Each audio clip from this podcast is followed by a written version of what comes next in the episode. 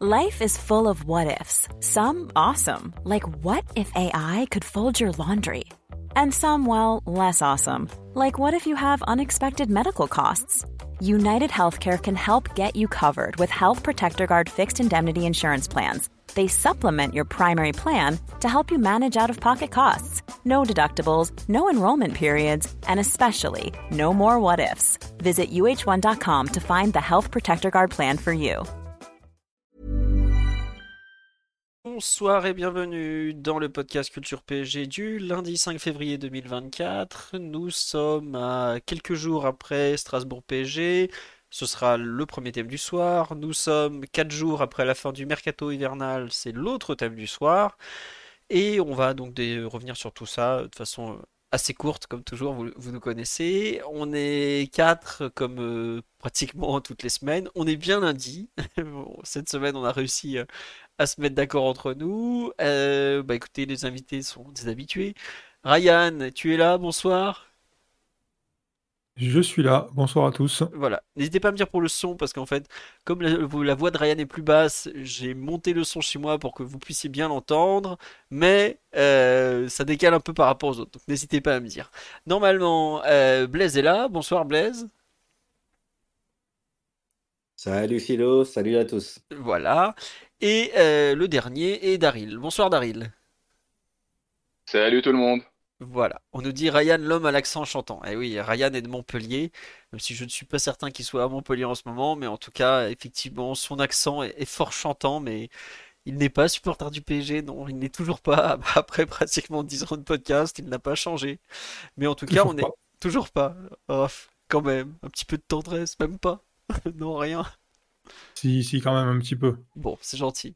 ça nous fait plaisir. Après, nous, nous massacrer le moral à chaque topic, à chaque podcast Mercato, comme on me l'a dit tout à l'heure sur, sur Twitter.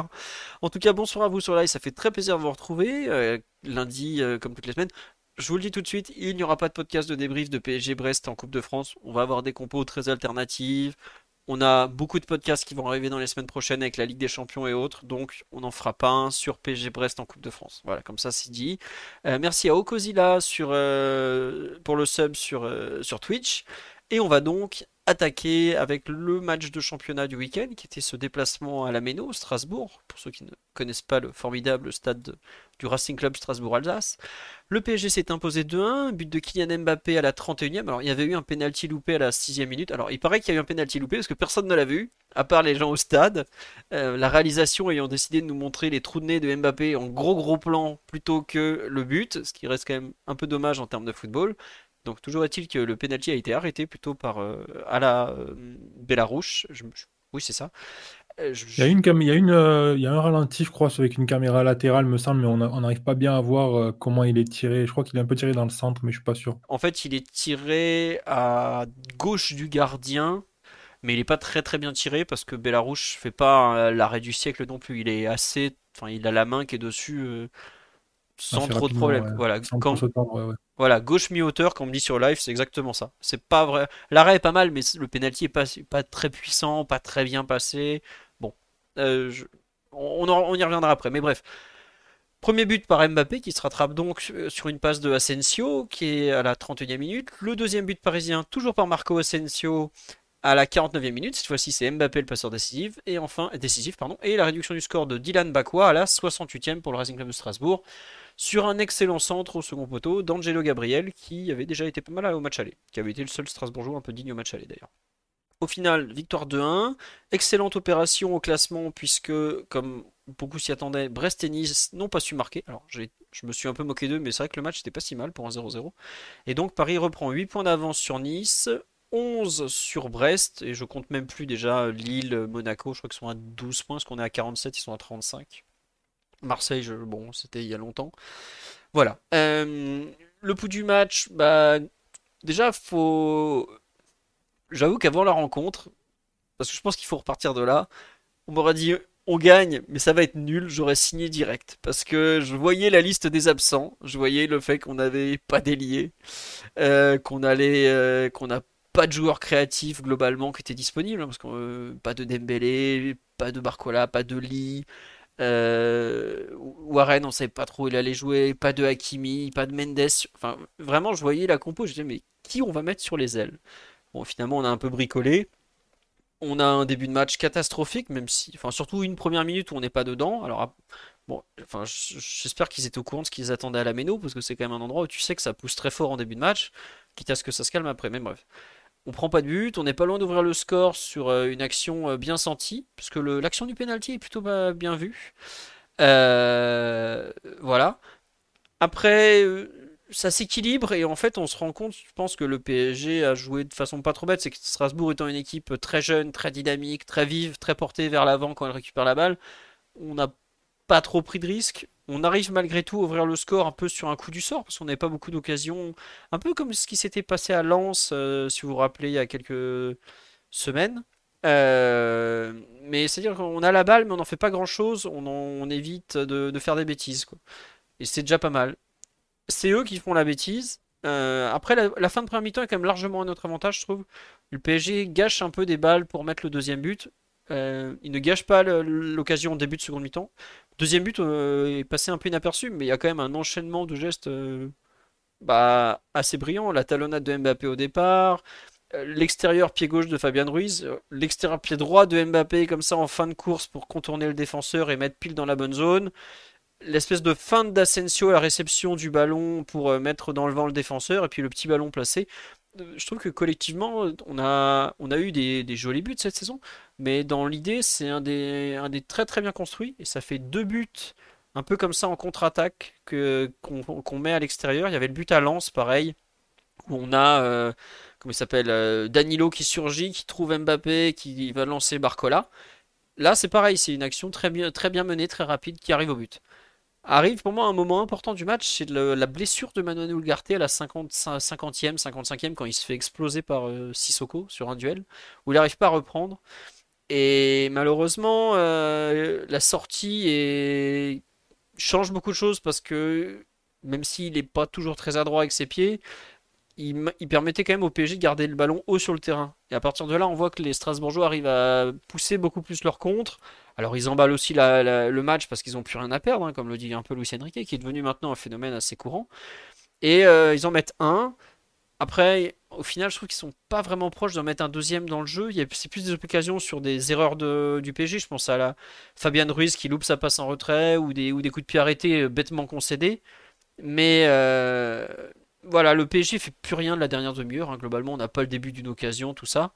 Euh, on tente de relancer, mais comme dit sur live, on n'y arrive pas. Oui, on, s'est fait manger dans l'agressivité, tout ça. Au final, tu restes sur une dernière demi-heure où, qui est pas bonne du tout. Tu repars avec 3 points.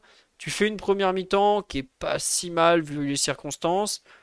Bon, heureusement que c'était Strasbourg, qui est pas une grande équipe de Ligue 1. Euh, mais il fallait prendre les 3 points. Tu as su le faire. C'est pas très rassurant. C'est pas catastrophique non plus. Euh, mais c'est pas ça où tu te dis que c'est pas ce genre de match où tu te dis que collectivement le PSG avance. Après, il y a tellement d'absents. Est-ce que tu peux, à quel point tu peux quantifier l'avancée collective d'une équipe dont euh, il manque quoi six titulaires? Et comme je l'ai écrit euh, samedi après le match, Luis Enrique avait changé de position 9 joueurs par rapport au dernier match. C'est-à-dire qu'à part Donnarumma et Mbappé, les 9 autres sur le terrain ont changé de position ou c'était pas le même joueur. Bon, au bout d'un moment, tu, bouges tout, euh, forcément, tu as du mal à t'y retrouver collectivement. Je pense que c'est pas, pas inventé l'eau chaude avec ça. Mais bref. Blaise, pardon, Blaise Daril, Ryan, pour compléter ce pot du match, qui veut y aller euh, Vas-y, Daril. Ouais, bah alors euh, je vais aller dans ton sens, hein. Comme tu l'as dit, euh, c'est pas un match, c'était pas du tout un, bon match. on a commencé très très mal. On a failli être, cueilli à froid avec cette frappe dès, la première minute, magnifiquement repoussée par Donnarumma, avec derrière un, corner sur lequel on, on, concède une nouvelle occasion pour, pour changer. alors on se reprend euh, assez rapidement avec euh, ce, penalty euh, qui est obtenu plutôt intelligemment par Colomouani. On le rate, donc là, ça, on, commence à penser que la, soirée peut, être longue face à une équipe de Strasbourg qui, qui était vraiment remontée. donc, comme tu l'as dit, une équipe vraiment jeune, dynamique, qui a joué avec, beaucoup d'enthousiasme, j'ai trouvé. Et bon, au fur et à mesure, on a, réussi à, avoir un, semblant de contrôle, euh, sans pour autant se créer d'occasion. Alors, on n'en a pas vraiment concédé non plus, mais euh, Strasbourg a quand même euh, eu euh, quelques opportunités et a touché pas mal de, ballons dans notre surface, un peu, un peu trop à mon goût. Bon, vient cette erreur de, de Bellarouche, un peu sortie de nulle part, qui est clairement bienvenue et nous, nous met sur de bons rails. Et derrière, on, on, on enchaîne, on a un petit temps, bon, on peut pas vraiment qualifier ça de temps fort, mais voilà, on a un temps de, on va dire, de, contrôle un peu accru sur la rencontre, euh, dont on ne profite pas vraiment. Et euh, bon, en deuxième mi-temps, bah, c'est euh, un peu euh, comme euh, ce qu'on fait depuis quelques, ouais, depuis 2024, même peut-être même avant, où bah, là, l'équipe, l'équipe plonge. Alors c'est vrai qu'il y a, il y a la sortie d'Ougarté, euh, qui a qui, oui, qui a clairement eu un, eu un impact. Mais euh, bon, c'est quand même un phénomène euh, ces deuxièmes mi-temps là qui sont beaucoup moins bonnes. Euh, même même si la bon là la première n'était pas terrible non plus, mais euh, il y a vraiment une, une chute de niveau en, en, en deuxième avec un adversaire qui a poussé après son but. Donc oui, c'est vrai que j'ai pas précisé, mais oui, il y a le, avant ça, on met quand même ce deuxième but qui est un de nos rares mouvements collectifs euh, de, qualité sur euh, sur cette rencontre. J'en ai vraiment pas vu pas vu beaucoup. Mais là, oui, il y a un, enchaînement de, de, gestes de, très grande classe euh, dans une situation en plus où on était sous pression et avant ça, on arrivait, on avait du mal à ressortir sur les, les, les, les temps les temps de jeu précédents. Et là, euh, bah, d'un coup, tout s'est enchaîné euh, à, merveille. Et donc, on a, on a, ça à, ce but magnifique. Euh, bon, derrière, oui, euh, Strasbourg euh, met, met son, son, but, ça, il pousse, et donc on vit une dernière demi-heure très, très, très compliquée, où on n'arrive pas à, à, conserver le ballon. Strasbourg trouve des, décalages très facilement. Euh, les changements faits par, par Lucien Riquet n'ont peu d'impact. On se retrouve vraiment incapable de, de sortir. Euh, on concède des, des occasions euh, alors qui sont mal jouées par Strasbourg, mais ils, ils, trouvent quand même des, des positions vraiment, vraiment idéales dans la surface. Il y y a quelques têtes là où les mecs sont trouvés un, un, peu tout seuls. et bon, Donnarumma, bon, alors elles, sont pas très puissantes. Et donc euh, Donnarumma n'a pas à faire de, d'arrêt exceptionnel euh, sur cette période, mais ça reste euh, ça reste un peu inquiétant. Donc euh, c'est vrai, comme tu l'as dit, qu'il y a on peut évoquer le, les, la, la, composition avec de, de, nombreux changements. Alors pas forcément au niveau du 11 de départ, mais au niveau des positionnements. Donc on sent que là, Lucien Riquet euh, bah, est encore un peu dans, dans, dans une phase de recherche hein, où Là, on n'a pas euh, l'équipe type disponible. Donc, euh, voilà, il cherche un peu à, à impliquer tout le monde, euh, comme il l'a dit d'ailleurs, comme il le souligne assez régulièrement. Il n'est pas dans, une optique de, cimenter un, un, un, 11 en vue de la préparation du, match contre la Real Sociedad, mais vraiment, il, cherche à, donner du temps de jeu à tout le monde, ou en tout cas autant de joueurs que possible. Et, à les, mettre euh, dans, les, conditions. Voilà, il fait un peu quelques tests pour trouver les, les, meilleurs positionnements possibles. Par exemple, là, on a vu euh, Beraldo qui avait été plutôt utilisé euh, euh donc au, à ce, ce, poste un peu hybride de, de latéral gauche. Et là, s'est retrouvé dans, dans, une position naturelle qui a échangé avec, avec Lucas Hernandez. Euh, voilà, il y a Warren qui est passé de, de latéral droit à, à, à relayeur gauche. Voilà, il y a, il y a, y a beaucoup de, de, de, modifications euh, qui peuvent, qui peuvent un peu perturber les, les repères et expliquer euh, ce, ce, type de performance. Mais bon, au, au final, euh, c'est un match euh, très moyen où euh, on a su quand même prendre les trois points, même si bon, je, est-ce qu'ils est sont mérités, je, je, ne sais pas. Je pense que Strasbourg oh. n'aurait pas volé le nu. Oh, le, ah, bah... le, mérite, on s'en fout. Arrêtez. Tu prends. Ah bien sûr, oui, non. Ah non, bien sûr, là, clairement, moi, de toute façon, c'était euh, sur, sur, ce match-là, euh, sur ce type de match, pour, pour moi, c'est les trois points, pas de blessés, hop, on, on, on, prend le bus, on rentre à la maison. Donc, euh, à ce niveau-là, le, contrat est rempli. Et voilà, c'est pas un match qui, restera dans les annales, mais au moins on aura fait une bonne opération au classement avec, on aura su profiter de, de cette confrontation entre, entre Brest et Nice pour récupérer, pour reprendre nos, huit points d'avance en, tête du championnat. Donc voilà, c'est, je pense que c'est ce qu'il y a à, retenir principalement. Ouais, euh, deux trois trucs. Je, pendant que tu parlais, effectivement, je suis parti vérifier les, derniers matchs à l'extérieur. On a, pardon, une deuxième mi-temps, enfin une fin de match un peu compliquée à Lens, pareil. Euh, avant la trêve, euh, trêve hivernale, pardon, on a pareil 20, 10-15 bah, dernières minutes compliquées contre Lille. Enfin, c'était à Lille donc. Le match précédent, c'est au Havre, mais c'est particulier puisque on a joué à 10 toute la rencontre. Et le match précédent encore à l'extérieur, c'était Reims, où pour le coup, on a été beaucoup moins en difficulté en deuxième mi-temps qu'en première. Donc, euh, c'est vrai que plus le temps passe, plus. J'ai pas sorti la Coupe de France avec Orléans, tout ça, et Revel, parce que vu le score, ça avait pas de, pas de sens. voilà. Euh, Blaise, est-ce que tu rajoutes quelque chose euh, Comment s'appelle? Ryan, est-ce que tu rajoutes quelque chose sur l'analyse vraiment? Oui, vas-y Blaise. Sur le vraiment de façon très générale. Non, on avance un peu? Non, oui, oui, on peut avancer. Voilà. Non, tiens, c'est marrant. Sur le live, bon, on va commencer à rentrer un peu. On nous dit, oui, Lucien Riquet, vous avez dit, on serait meilleur en février. Et c'est vrai que la, thèse des absents, la théorie des absents me convainc, par exemple, à moitié. Mais il nous manquait des joueurs créatifs. Euh, et contre Toulouse, c'est nous, on tire deux fois en deuxième mi-temps. Effectivement. Après, Toulouse, pour je le mets un peu de côté parce que c'est à domicile et surtout hum, c'est le match de reprise en fait. Donc je comprends que les deux équipes euh, soient un peu rincées. Je crois pas que Toulouse tire beaucoup plus en deuxième mi-temps. Ryan ou Blaise sur le match, euh, sur un peu ce, qui s'est passé par rapport un peu, enfin le contexte général et ce que ça a donné en termes de, rendu. Ryan, t'es surpris de voir un PSG aussi dégueulasse euh, vendredi soir ou pas?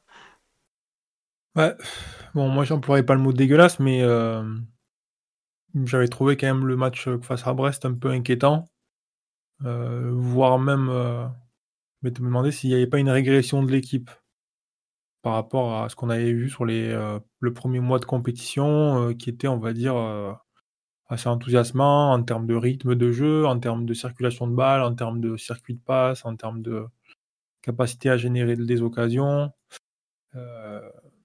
Il y a de ça certainement et puis après il y a effectivement, le fait que c'est difficile à, analyser euh, correctement parce qu'il y a des absents importants. Maintenant, on a aussi rapidement aussi diagnostiqué que euh, le PSG avait probablement une dépendance un peu trop forte euh, avec Ousmane Dembélé et que le jour où il allait être absent, on allait vite le sentir. Donc, est-ce que c'était dans ces proportions-là? Je ne sais pas, mais Toujours est-il que moi, ça me surprend pas quand on voit les deux, trois derniers matchs, ça me surprend pas de voir l'équipe à ce niveau. je pense quand même qu'il y a eu par rapport à, Brest une équipe qui était capable d'attaquer et de créer des, offensives, une équipe qui était capable de se mettre, de, proposer des situations dangereuses. Mais effectivement, il y a toujours les mêmes problèmes, c'est-à-dire le PSG est une équipe facile à déséquilibrer. Euh, c'est facile de trouver des positions de frappe, c'est facile de centrer, c'est facile de déborder, c'est facile de prendre les défenseurs centraux euh, à court, d'attaquer le dos des latéraux. Euh, ça fait beaucoup, quoi. Donc voilà. Après, on sait qu'on a effectivement aussi ce problème de, capacité à finaliser. Alors sur ce match-là, ben, ça n'a pas été trop trop important, mais on a quand même dans l'ensemble une équipe qui, pour qui il faut beaucoup d'occasions pour marquer peu de buts en fait. Ah oui, ça, euh, c'est pas. c'est vrai que ça s'est pas trop vu vendredi soir. Euh, mais oui, globalement, le PSG n'est pas une équipe spécialement réaliste. Hein, ça, on va pas faire semblant. C'est marrant ce que tu dis sur, euh, sur Dembélé, sa, dépendance. Effectivement, on l'a pratiquement pas vu du mois de janvier. il a joué le match à Lens. Et non, il a joué contre Toulouse où il avait été très bon. Il a joué le match à Lens. Il a joué 20 minutes contre Brest et c'est tout. Et c'est pas forcément un hasard que le PSG ah non, moi je pense que c'est complètement corrélé. Euh, de toute façon, on a rapidement vu euh, qu'il y avait vraiment une propension à attaquer par la droite, qu'on on a aussi pas mal parlé de la, synergie, de la relation qu'il y avait avec euh, Hakimi. Et depuis que ces deux joueurs ne sont plus là, le PSG est une équipe beaucoup plus plate, beaucoup plus prévisible, avec une capacité à déséquilibrer beaucoup plus faible. Et de manière générale, elle a aussi perdu de la qualité, parce que ces deux joueurs-là, ils ont une qualité beaucoup plus élevée que les autres, ceux qui les remplacent en tout cas. Euh, donc voilà, c'est l'impact était assez fort. Ouais, non, mais c'est vrai. Mais tu vois, par exemple, ce que- c'est pour ça que je disais quand, en début de truc euh, de, de podcast, moi, la compo, quand je la vois au départ, franchement, hein, c'est un truc, j'étais là, mais comment il va faire sur les côtés, Enrique? Ouais. Parce que tous ces joueurs qu'il a alignés sur les côtés pour fixer les défenseurs, il les avait pas à disposition.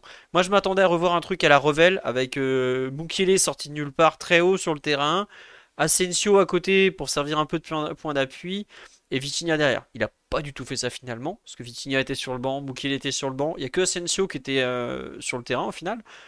Mais on a joué en fait à Strasbourg avec deux mecs, Colomboigny à gauche et Asensio à droite, et les deux font plutôt un bon match. hein. Alors Colomboigny a un gros trou, euh, mais on en reparlera. Ils font plutôt un bon match. Mais techniquement, c'était pas la meilleure équipe qu'on puisse aligner quand on regarde l'effectif. Collectivement, non plus. En termes de déséquilibre, pareil. Euh, ouais, tu joues contre une équipe comme Strasbourg qui défend pas trop trop mal. Alors il faut, il faut un peu les user pour qu'ils craquent parce que ça reste une équipe jeune et qui déconnecte facilement. Mais euh, collectivement, euh, offensivement, euh, c'était oh c'était indigent. Après, défensivement, j'étais pas du tout surpris qu'on soit en difficulté hein, vu l'équipe alignée, les, les manques et globalement, hein, si Luis Enrique, aussi. voilà, si Luis Enrique veut la balle. C'est pas que parce qu'il est passé par Barcelone, hein, c'est parce qu'il a vite compris que son équipe était beaucoup moins, beaucoup moins en difficulté avec le ballon que sans le ballon. Ça, c'est son histoire de. Enfin, Paris veut de la possession défensive aussi. Il, a beau nous dire que c'est un coach offensif, et c'est vrai, hein, il y a des choix qu'il a fait très offensifs.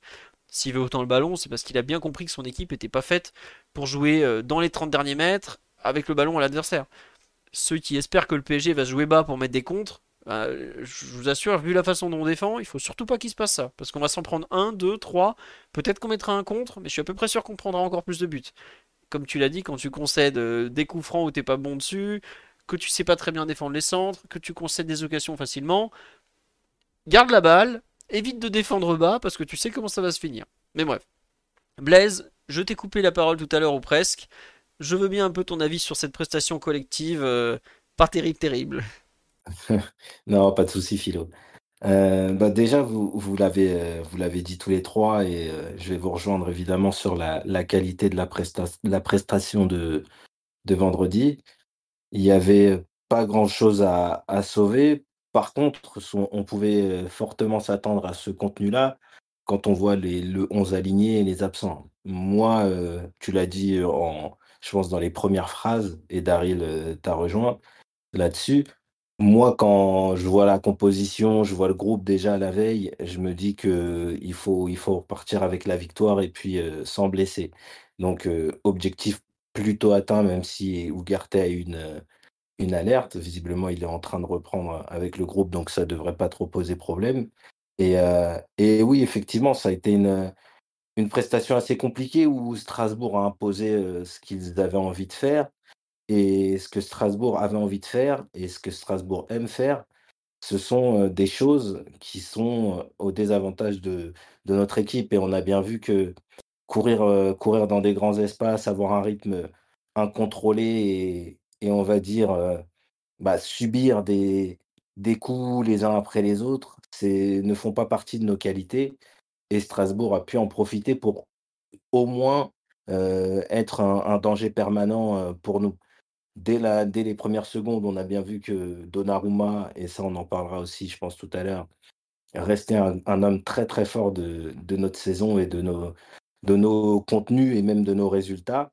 Et, euh, et Strasbourg a maintenu ce danger-là euh, vraiment tout le match. Et ce qui est à noter, et ce qui, qui est un peu dérangeant dans, en plus par rapport à la prestation de la semaine dernière qui était déjà très moyenne, c'est que, je ne sais pas si vous l'avez vu, mais Prime a diffusé une, les images de la dans le couloir à la mi-temps où au retour Marquinhos dit encore une fois: «Heu, les gars, on remet on on se remet dedans parce que déjà la semaine dernière, la deuxième mi-temps était déjà pas bonne». Donc c'est-à-dire que c'est identifié. Les raisons qui font que on a très peu de temps de jeu, enfin, on a très peu de temps de qualité de jeu à offrir, durant nos matchs, je ne l'ai pas. Mais quoi qu'il en soit, c'est quelque chose qui a été identifié et par nous et sûrement aussi par les équipes adverses puisqu'on voit que dès les premières secondes de la seconde mi-temps, comme, heu, face à Brest, on, est tout, a tout de suite reculé et on a continué, commencé et continué à subir les, les à-coups, les à strasbourgeois qui, en prime, avec, bah, comme je le disais, les hommes qui étaient sur la pelouse, faisaient qu'on avait d'énormes difficultés à sortir par la qualité. On a cet enchaînement qui donne le second but. Et effectivement, il est, il est à noter parce qu'il est très beau, il est, il est, tout est bien joué dans le bon tempo avec, bah, au final, c'est il y a trois hommes qui sont impliqués, mais trois hommes qui ont des qualités de pied qui ne sont plus à, à en tout cas, à, à imaginer. Et donc, ça, a été, ça a été un long, douloureux. On a subi, on, a, on est passé proche de l'égalisation. Et je n'ai pas l'impression, euh, déjà c'est une certitude en tous les cas que le staff n'est pas satisfait, mais j'ai pas l'impression qu'il, au-delà des absences et, donc de la fluidité offensive qui s'en ressent notamment côté droit, j'ai pas l'impression qu'il n'y ait que, euh, on va dire, euh, ces absences-là qui expliquent ce qui se passe depuis quelques, quelques semaines au PSG. Voilà.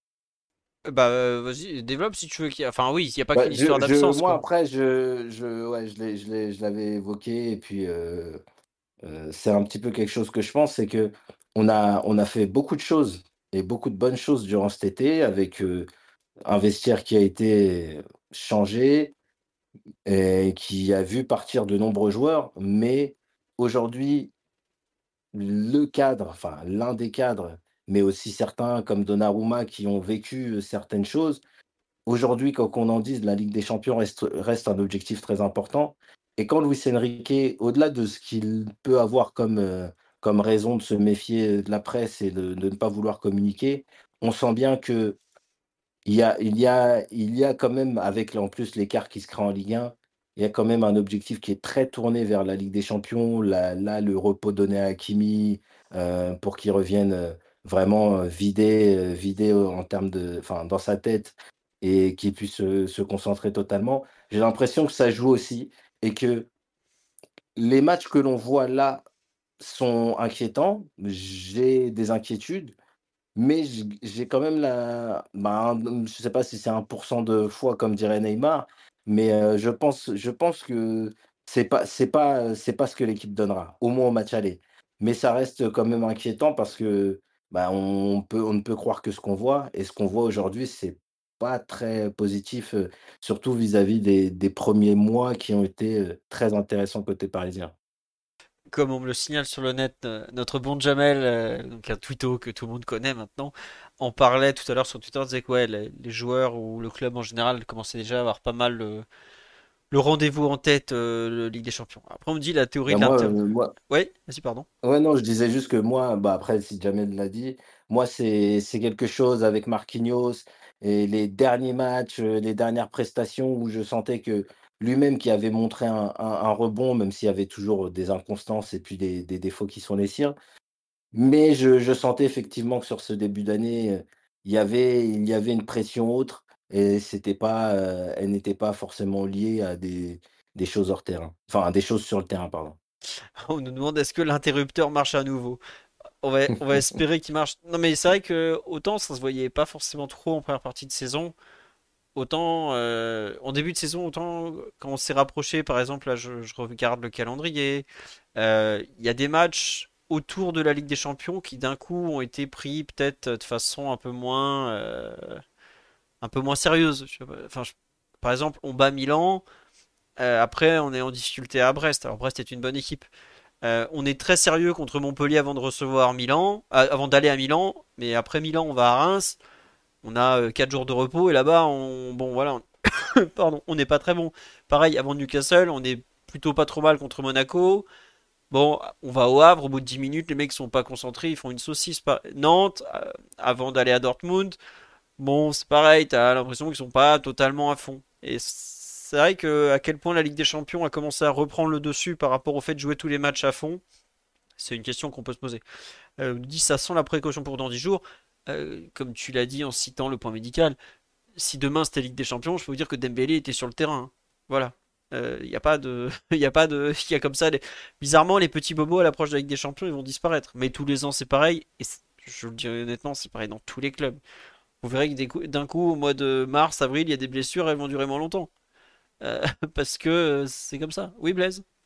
Oui, c'est normal et je, ça, je le conçois.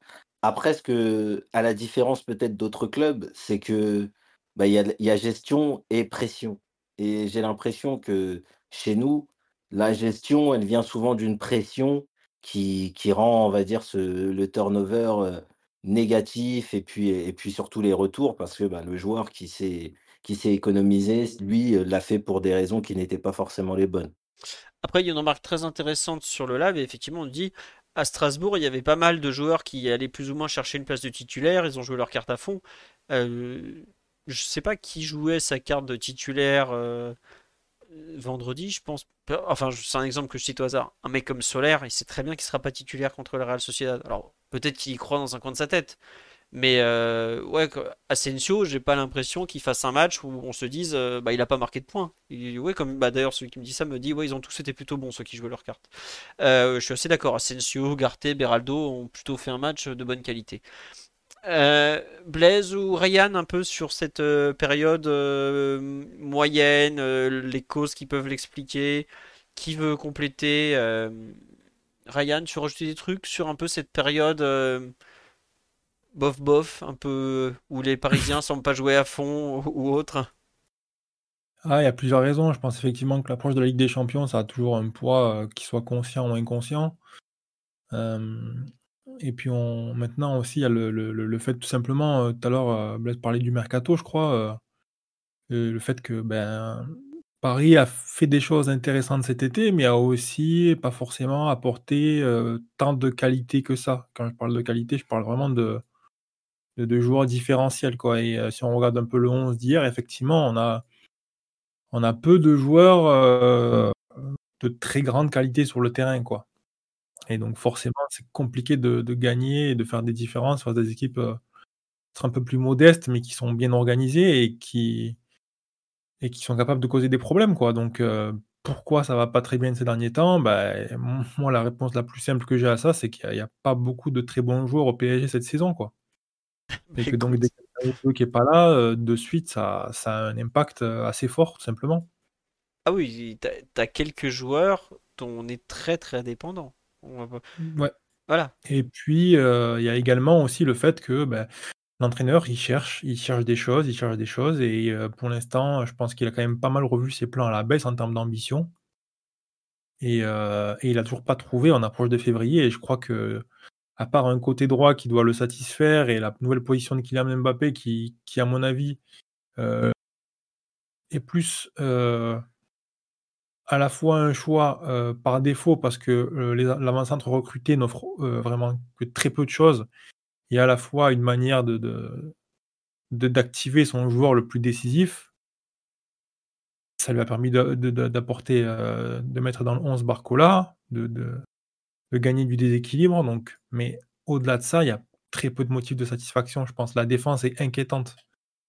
Euh, je suis d'accord avec ce qui a été dit tout à l'heure, c'est-à-dire que je pense pas que dans l'attitude, on va voir ce PSG-là euh, pour le match aller face à la Real Sociedad. Mais il y a un truc qui va pas changer du jour au lendemain, c'est euh, l'organisation de l'équipe et le manque de qualité de certains joueurs. Et là, ça va être compliqué, quoi.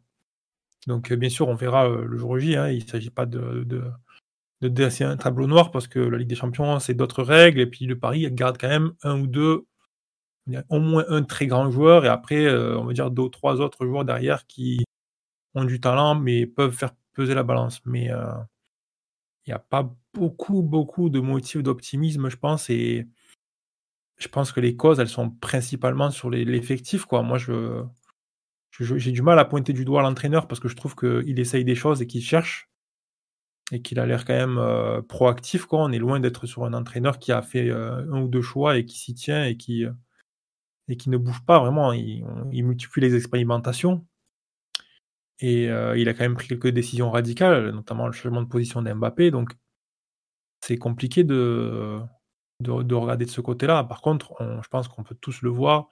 hier, supporter ou pas supporter, quand on voit le 11 de Paris on sait très bien quel genre de match on va avoir. On sait qu'il manque de tout. Il manque de la capacité d'organisation, il manque de la, des, défenseurs dominants, il manque de la capacité à déborder, il manque euh, des capacités à combiner, il manque plein de choses.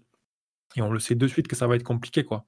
Et donc là, tu peux mettre n'importe quel entraîneur. au fond, l'entraîneur, il n'est pas sur le terrain, quoi. Il peut organiser l'équipe, oui, il peut la favoriser ou la défavoriser. Mais quand il y a un manque de qualité tel, c'est compliqué. Ouais. Après, tu vois, quand tu dis je vois pas les motifs de sport, moi j'en vois par exemple sur le match de vendredi, tu vas récupérer du talent de façon importante. Hein.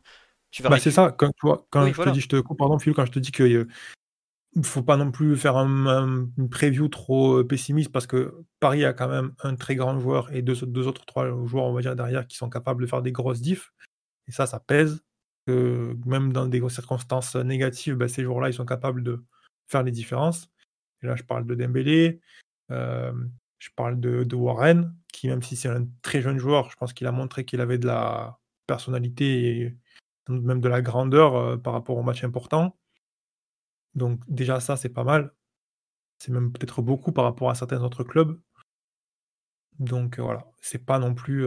Mais tu vois. je veux dire, le foot n'est pas qu'une histoire d'organisation, quoi. Il y a aussi simplement la qualité pure et dure des joueurs, quoi. Bien sûr, bien sûr. Mais après, c'est marrant ce que tu dis, c'est que tu vois, par exemple, le PSG, on voit des. On se dit, ouais, on n'est pas très très bon en ce moment, mais peut-être avec des champions, ça peut changer. Et c'est là où tu te rends compte que collectivement, on va avoir des choses euh, très dures à changer. C'est que euh, je regarde les matchs à Real Sociedad régulièrement, ou des bouts au moins. Et même quand ils ont 10 000 blessés, tout ça, l'organisation défensive, elle est très bonne qualité dans tous les cas, en fait. Ils prennent très peu de buts, euh, ils font pas d'erreurs débiles derrière, ça défend collectivement de façon plutôt propre et tout. Et nous, on voit qu'on est une équipe beaucoup plus tournée vers l'individualité, vers ce genre de choses, vers la. Alors, offensivement, la, différence de talent, elle est, elle est latente, hein, ça, il n'y a pas photo. Mais il va falloir que ça clique très vite quand même. Euh, moi, j'avoue, quand je vois qu'on laisse 6 jours de repos à Kimi, je comprends l'idée. Mais j'aurais bien aimé que Hakimi et Dembélé, ils aient pas juste le PSG Lille en commun après un mois l'un de l'autre. Euh, voilà. J'attends aussi le retour, par exemple, d'un joueur comme Nuno Mendes, parce que en termes de percussion et le PSG est une équipe qui peut-être en manque un peu. Il te change beaucoup de choses côté gauche. On va peut-être plus jouer que sur un côté. Euh, voilà. On, me dit, je croyais qu'on avait un gros collectif, plein d'autres équipes de stars qui foutent rien. Il y a une différence entre euh, jouer de façon collective, ce qui était plus du tout le cas l'an dernier, avoir un collectif, avoir un collectif performant et avoir un collectif mûr je, prends l'exemple de la Real Sociedad, les mecs, ça fait 3, 4 ans, 5 ans même pour certains qui jouent ensemble, voire plus que ça. Ouais, et puis avec euh, le même entraîneur aussi, et ça t'ajoute, tu vois, c'est vrai que tu parles du fait que c'est une équipe qui n'est pas déstabilisée par, euh, par, les, par le, fait qu'un joueur soit remplacé par un autre. Bon, c'est évident que c'est aussi euh, quelque chose qui, qui est possible avec le temps. Mais c'est ce qu'on me dit, c'est terrible d'être pensé, d'être tourné vers l'individualité alors qu'on a beaucoup perdu ce côté-là, qu'on était censé rééquilibrer l'équipe. Alors je vous le dis tout de suite, le mythe du euh, joueur interchangeable, quand tu as un certain niveau de qualité de joueur, cela n'existe pas. En fait, tu, ne... À part euh, l'effectif du Real 2016, où les mecs pouvaient euh, avoir Rames Rodriguez en huitième choix offensif, et encore, même eux, ils étaient dépendants de certains joueurs l'interchangeabilité des joueurs, au bout d'un certain niveau, ce, n'est pas possible en fait. Les, très très grands joueurs ont des qualités propres très fortes qui ne sont pas reproductibles et qui ne sont pas interchangeables. C'est pas possible du tout en fait. Je comprends, oui, même les top top top équipes sont dépendantes d'individualité. La meilleure équipe de la planète, celle qui a été le mieux construite depuis des années, c'est Manchester City. Euh, enfin, désolé Ryan. Hein. Ils perdent de Rodri ils sont comme les autres, ils font, on est dans la merde. Excusez-moi de le dire comme ça. Voilà. Euh, après, il y a, même un truc qui peut être un peu accentué parce que finalement, au très très haut niveau, il y a toujours des grosses individualités et, forcément, entre des très grands joueurs, tu peux pas avoir un très grand joueur qui est remplaçant d'un autre très grand joueur. Donc forcément, euh, as des, tu peux avoir des écarts assez importants. C'est normal, c'est des choses qui sont totalement normales, je pense. Hein. Ah oui, oui, mais je sais qu'il y a ce mythe de, de En fait, on est passé d'une équipe où on était tellement dépendant de euh, Neymar, Mbappé, Messi, enfin tous pendant longtemps. Tout, globalement, à partir du moment où on a signé Neymar, on a été vraiment une équipe très tournée vers l'individualité, avec un vécu collectif finalement assez moyen et une, une expression collective assez moyenne, à, part par séquence, Donc on a l'impression qu'aujourd'hui ça va tout va rentrer dans l'ordre. Mais non, créer du lien collectif, c'est long. Avoir deux joueurs qui cliquent aussi vite que Hakimi et Dembélé, c'est une exception, c'est pas forcément la norme. Et ouais, effectivement, au bout de six mois de Luis Enrique, des fois tu fais mais qu'est-ce qu'ils font depuis six mois et tout, c'est horrible. Bah ouais, mais tu perds, tu te présentes à Strasbourg un vendredi soir avec l'équivalent de 7 titulaires absents. Bah ah ouais, forcément, tu, ça se voit, le, il te manque des joueurs. Euh, oui, ça se voit. On me dit au moins voir un truc qui s'améliore dans le jeu de passe, je sais pas. Ouais, et puis Philo, et puis Philo en plus, euh, je, suis vraiment cette discussion-là, elle est vraiment intéressante, elle est importante.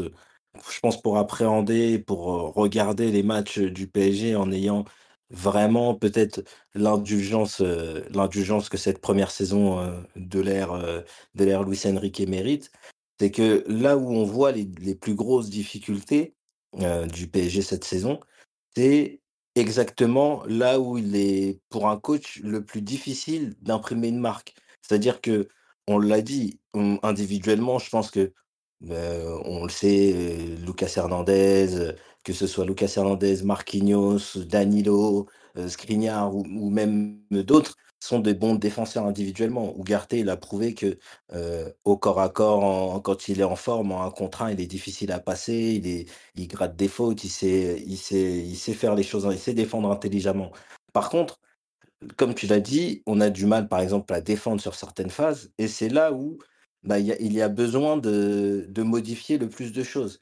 On avait un, un Marquinhos qui jouait euh, dans une défense classique, on va dire, le plus, le plus long de sa carrière au PSG, dans une défense à 4 en étant un stopper droit, et puis qui a basculé un peu dans un, une défense à 3 avec notamment avec Christophe Galtier, mais ça a été bon déjà beaucoup impacté par les blessures de Sergio Ramos, et puis on l'a, on l'a bien senti, pas forcément très travaillé.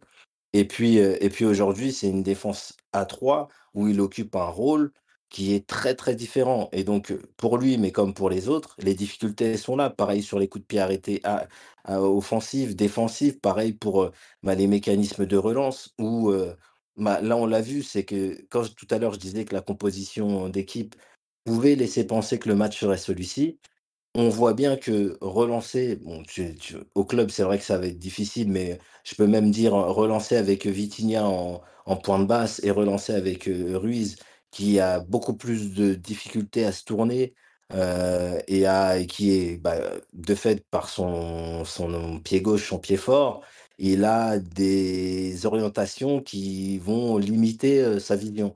Donc c'est beaucoup de choses comme ça où on ne peut pas interchanger les joueurs déjà d'une année à une autre, mais là encore par la qualité, par le, bah, les, le, on va dire, c'est, on a vécu deux mercatos, même si celui hivernal, on en discutera plus tard, il n'a pas forcément été aussi actif que certains le voulaient.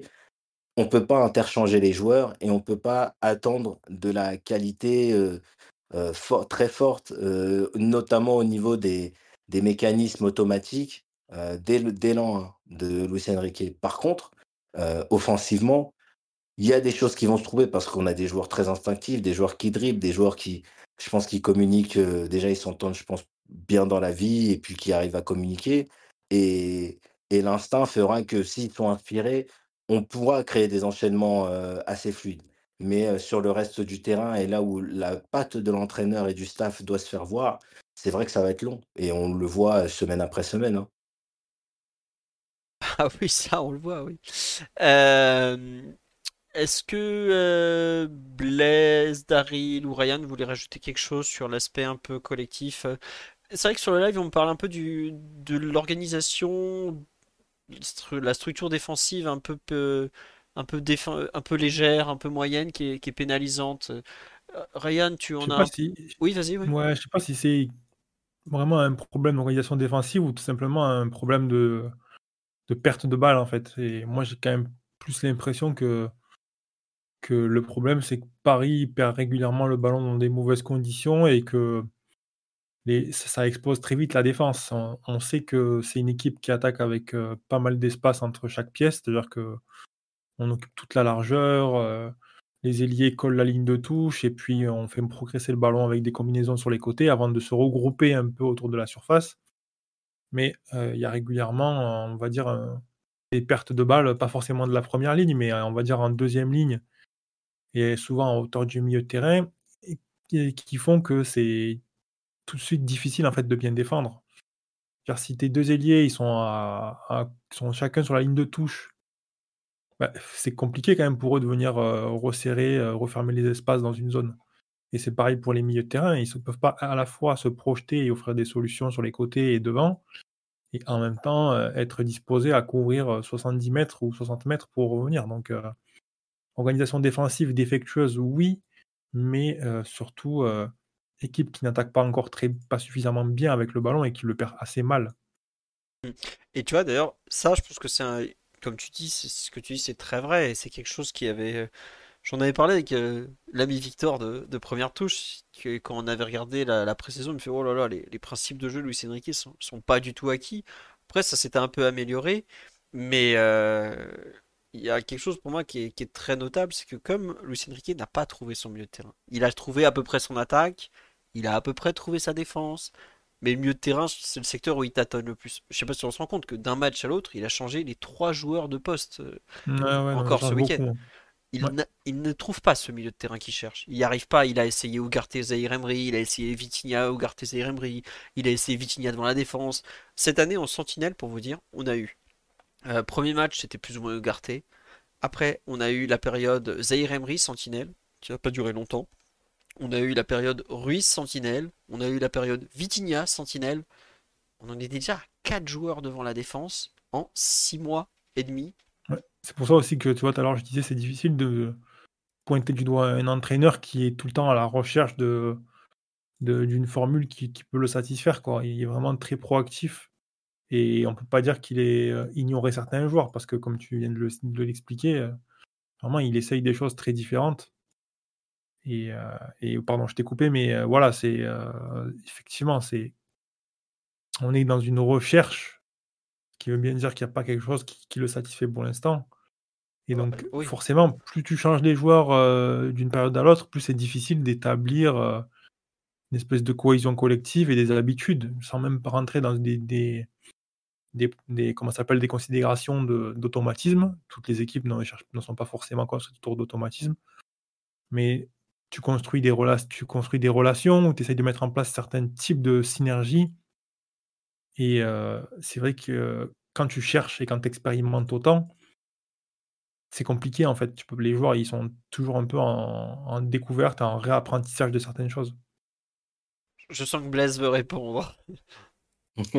non, bah, bah, c'est, je, suis vraiment, c'est difficile parce que tu as, soulevé un point intéressant et la question, mais qu'est-ce qu'il demande à ces milieux de terrain? Parce que on a, vite compris que pour mieux défendre, en tous les cas sur la majeure partie du match, il a besoin d'avoir ce ballon-là. Et Ryan l'a dit, c'est plus que la difficulté à défendre collectivement, ou en tout cas individuellement parfois de, chacun, ce sont les, zones et les moments où tu perds le ballon. Et naturellement, hein, quand le ballon avance, il touche à un moment donné ces milieux de terrain qui, ben, par leur qualité propre, j'ai pas, pas envie de, dire manque de qualité pour certains, parce que ça reste des, des joueurs qui jouent au PSG, qui ont mérité, en tous les cas, d'être transférés au PSG, peut-être à un moment. J'ai pas envie d'être. j'ai pas envie de. Je trouve ça aventureux de, de dire qu'ils ont forcément tous mérité d'être transférés au PSG. Je pense que dans ouais, non, mais c'est mon grand respect des joueurs professionnels. Ça, ça on peut l'entendre, c'est-à-dire qu'on peut reconnaître, enfin, ça n'enlève rien à leur statut de, de footballeur professionnel. Euh, ça, c'est pas, c'est pas en question. Par contre, euh, avoir la qualité pour évoluer dans une équipe qui prétend gagner la Ligue des Champions. Ah non, mais je, là, je vais partager ton constat et sur leur qualité, euh, telle qu'on voit au PSG. Et pour certains, puisqu'ils ne sont pas tous aussi jeunes que Warren Zaire Emery, loin de là, je pense que pour certains, on a vu. Et mais mais c'est vraiment ça, et je, je, partage, je partage avec toi, je suis d'accord avec toi sur c'est ce milieu de terrain et cette recherche de milieu de terrain fait qu'il évolue. et que contrairement à ce qu'il aimerait faire, il s'adapte aussi. Bon, il y a, des, moments où le turnover est un, est un impératif pour des raisons X ou Y, mais il, euh, il essaie de s'ajuster parfois aux qualités euh, des, des, des milieux adverses ou de l'équipe adverse, de sa capacité à presser. Et, euh, et c'est en ça que bah, on savait qu'il n'avait pas trouvé de milieu de terrain, mais que au moins au niveau de la sentinelle, on aura des, des joueurs qui vont, qui vont parfois avoir un double pivot avec. bah, c'est ce qu'on, pense qu'on tend aussi à voir sur les plus hautes échéances avec un, un Lee ou un Sensio qui, notamment tire son épingle du jeu actuellement pour les accompagner. Mais je... la qualité des milieux de terrain rend, la tâche difficile pour Luis Enrique, mais lui crée aussi, et lui crée aussi des, grands soucis parce que bah, les pertes de balles, plus le match avance, plus le pressing est intense, plus les, euh, les, les attaquants vont être éloignés du bloc, euh, fait que ça reste, ça reste très problématique. Surtout qu'on n'a pas derrière des. Même si Beraldo avait euh, essayé contre Brest et notamment il y avait eu des pertes de balles dérangeantes, on n'a pas des, des défenseurs très participatifs, très courageux ou en tout cas ambitieux au moment de porter le ballon et de faire peut-être une, une ouverture plus longue ou en tout cas de prendre un risque plus grand, comme euh, celui qui avait tenté Marquinhos malheureusement à Newcastle. Ah, grand moment. Ouais. Non, pour revenir un peu plus sur le match, on va voir aussi dans les, les prochaines rencontres, euh, comment dire, comment ça va se passer, tout ça, euh, etc., etc. Euh, Daryl, on t'a pratiquement pas entendu, mon pauvre, depuis le début. Tu veux réagir un peu sur tout ce qu'on a dit? Parce que je te vois micro fermé à attendre que, que ça passe. Une réaction un Non, peu? non, mais ouais, non, mais je suis, je suis plutôt d'accord avec euh, avec là le, le- la discussion, enfin tous les tous les éléments euh, mentionnés dans cette discussion, hein, notamment sur euh, voilà les les limites euh, de cet effectif. euh, voilà, je pense que peut-être que tout le monde n'a- n'avait pas conscience au moment de, de- cette fameuse reconstruction que qu'il faudrait euh, probablement en passer par là, surtout qu'on on s'est concentré sur le, le recrutement de de jeunes joueurs euh, qui n'ont pas vraiment l'expérience du, du très haut niveau. Enfin, là, dans l'équipe alignée, euh, je pense que voilà, le, si on fait la somme des matchs de Ligue des Champions, bon, ça se concentre surtout sur, euh, voilà, sur, sur Marquinhos, euh, Hernandez et Mbappé. Il y a, y a clairement un, un- un certain manque d'expérience. euh, c'est des, joueurs qui sont encore dans, dans une phase de, de développement. Là, en plus, euh, comme vous l'avez mentionné, il manquait euh, bah, pas mal de, de, de- de nos meilleurs joueurs. Donc euh, tout ça, euh, tout ça n'est pas très étonnant. Et il faut, euh, bah, je, le je le dis assez régulièrement, mais notamment quand je parle de, certains cas individuels, mais il faut euh, une, une certaine patience. voilà, tout, tout ne va pas arriver comme ça. Et alors après six mois de, Luis Enrique, je, je, je peux comprendre que ce, ce genre de prestations euh, déçoivent, euh, voire, euh, voire inquiètent. Surtout euh, vu l'échéance qui nous attend dans, dans pas très longtemps. Mais euh, voilà, c'est euh, ça fait partie de, de, de ce que doit être la progression de cette équipe et euh, je, je pense quand même que bon, même si tout, tout le monde, ne, ne- tous les joueurs actuels ne, ne seront pas forcément amenés à, rester, à avoir un, rôle important, je pense quand même qu'il y a une, certaine base, euh, certaine intéressante. Euh, il y a des éléments bah, bon, qui, n'étaient pas là, mais voilà, il y a des, éléments quand même qui sont assez prometteurs et, qui donnent satisfaction, voire même euh, qui ont un rôle. euh, plutôt un, rôle important plutôt que qu'on ne l'aurait envisagé. Je pense par exemple à un joueur comme comme Barcola. Donc voilà. D'accord, donc voilà. Euh, non, juste, Euh, non, non, mais je, euh, je comprends un petit que peu abrupte, mais voilà. Il y a voilà. Non, juste, on va passer au perfum individuel. Un petit merci à Vadim Ney, Elwood 13, Ghostix, Arnaud Ben et Carbolover 44 pour les subs. Je vous ai pas coupé pour l'annoncer. Je suis un mauvais Twitcher, excusez-moi. Mais comme on était sur au milieu d'un débat, je, je me permets d'attendre. Merci à vous pour les subs et pour la plupart, vous êtes que des habitués. Ça fait plaisir de voir qu'on on continue de d'être apprécié. Euh, on passe plutôt. Oui. Ouais, juste dernier truc un peu sur le match. Vraiment là sur le match, parce qu'on a, on a beaucoup parlé, on va dire, du, du contexte de la saison. Les coups de pied arrêtés, offensifs, encore une catastrophe. hein. Bah là, Ah oui. cette fois-ci, euh, c'est même devenu, en fait, euh, on a réussi à en faire une arme pour l'adversaire. en fait. C'est surtout ça, voilà, parce que les, les coups de pied arrêtés, bon, c'est un problème euh, dont on parle absolument tout le temps, mais, mais là, sur, sur ce match, à- il y a peut-être deux ou trois euh, coups francs au corner euh, de- pour nous qui se terminent euh, Ouais, en, très loin, en, très en loin dans notre occasion, camp. ouais, voilà, très loin dans notre camp, en, en, en grosse situation adverse, quoi. Donc euh, là, clairement, c'est bah, Strasbourg avait, avait, avait, avait étudié le cas. Hein. C'est pas, c'est c'est une faiblesse euh, que je pense qui, qui n'échappe à personne, à aucun coach. Et euh, bon, plus, on a, on a, on l'a pas payé euh, sur ce match, mais, euh, mais on, on le payera à un moment. C'est clair et net. Bah, peut-être qu'un jour on va aller travailler ou faire quelque chose, parce que là, au bout d'un moment, euh, bah, tu peux pas. ce qui- ce qui, ce qui est intéressant, enfin en tout cas moi ce que je noterai et je regarderai vraiment dans les prochaines compositions quand le groupe sera peut-être plus au complet, c'est dans le 11 titulaire, pour moi, il y aura un joueur euh, qui gagnera notamment par sa qualité de pied et qui sera capable de tirer les coups de pied arrêtés, que ce soit Lee ou Asensio, rien que par rapport à ça. Pour moi, c'est obligatoire. On ne peut pas se passer d'un de ces joueurs-là parce qu'on est déjà très peu dangereux. Et euh, pour moi, c'est une obligation. Ouais. Euh, on nous dit il faut des tireurs, mais je regrette, il y a quand même des. Asensio, il a, il a un pied gauche, euh, voilà. Bon, lui, il est pas là, mais à la Coupe d'Asie, il a été décisif plusieurs fois. En théorie, euh, bon, voilà quoi. On est censé être euh, en mesure de de faire mieux quoi.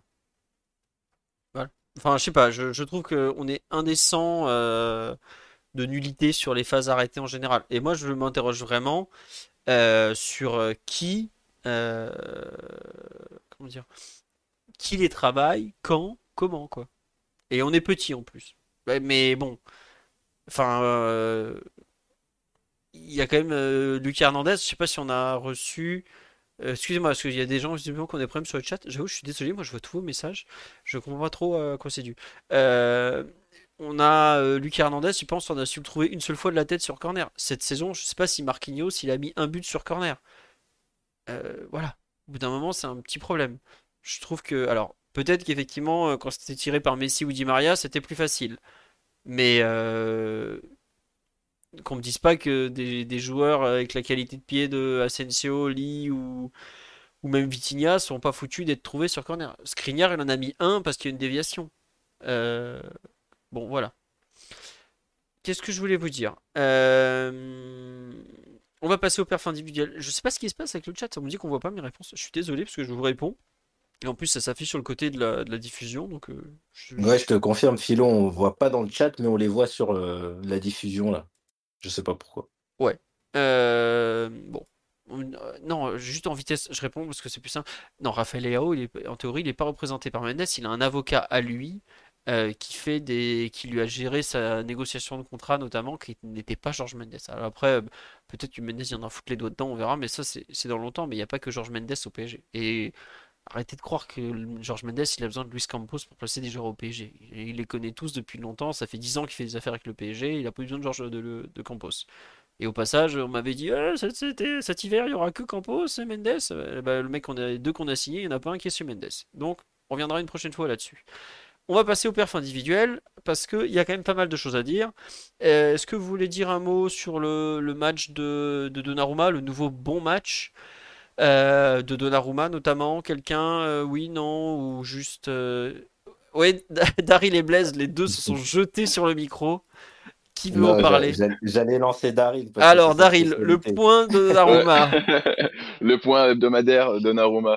Non, mais bah là, c'est euh, encore euh, une fois, hein, pour changer, un, un très bon match. Là, euh, on, sent qu'il est devenu un, un vrai leader de cet effectif, je trouve.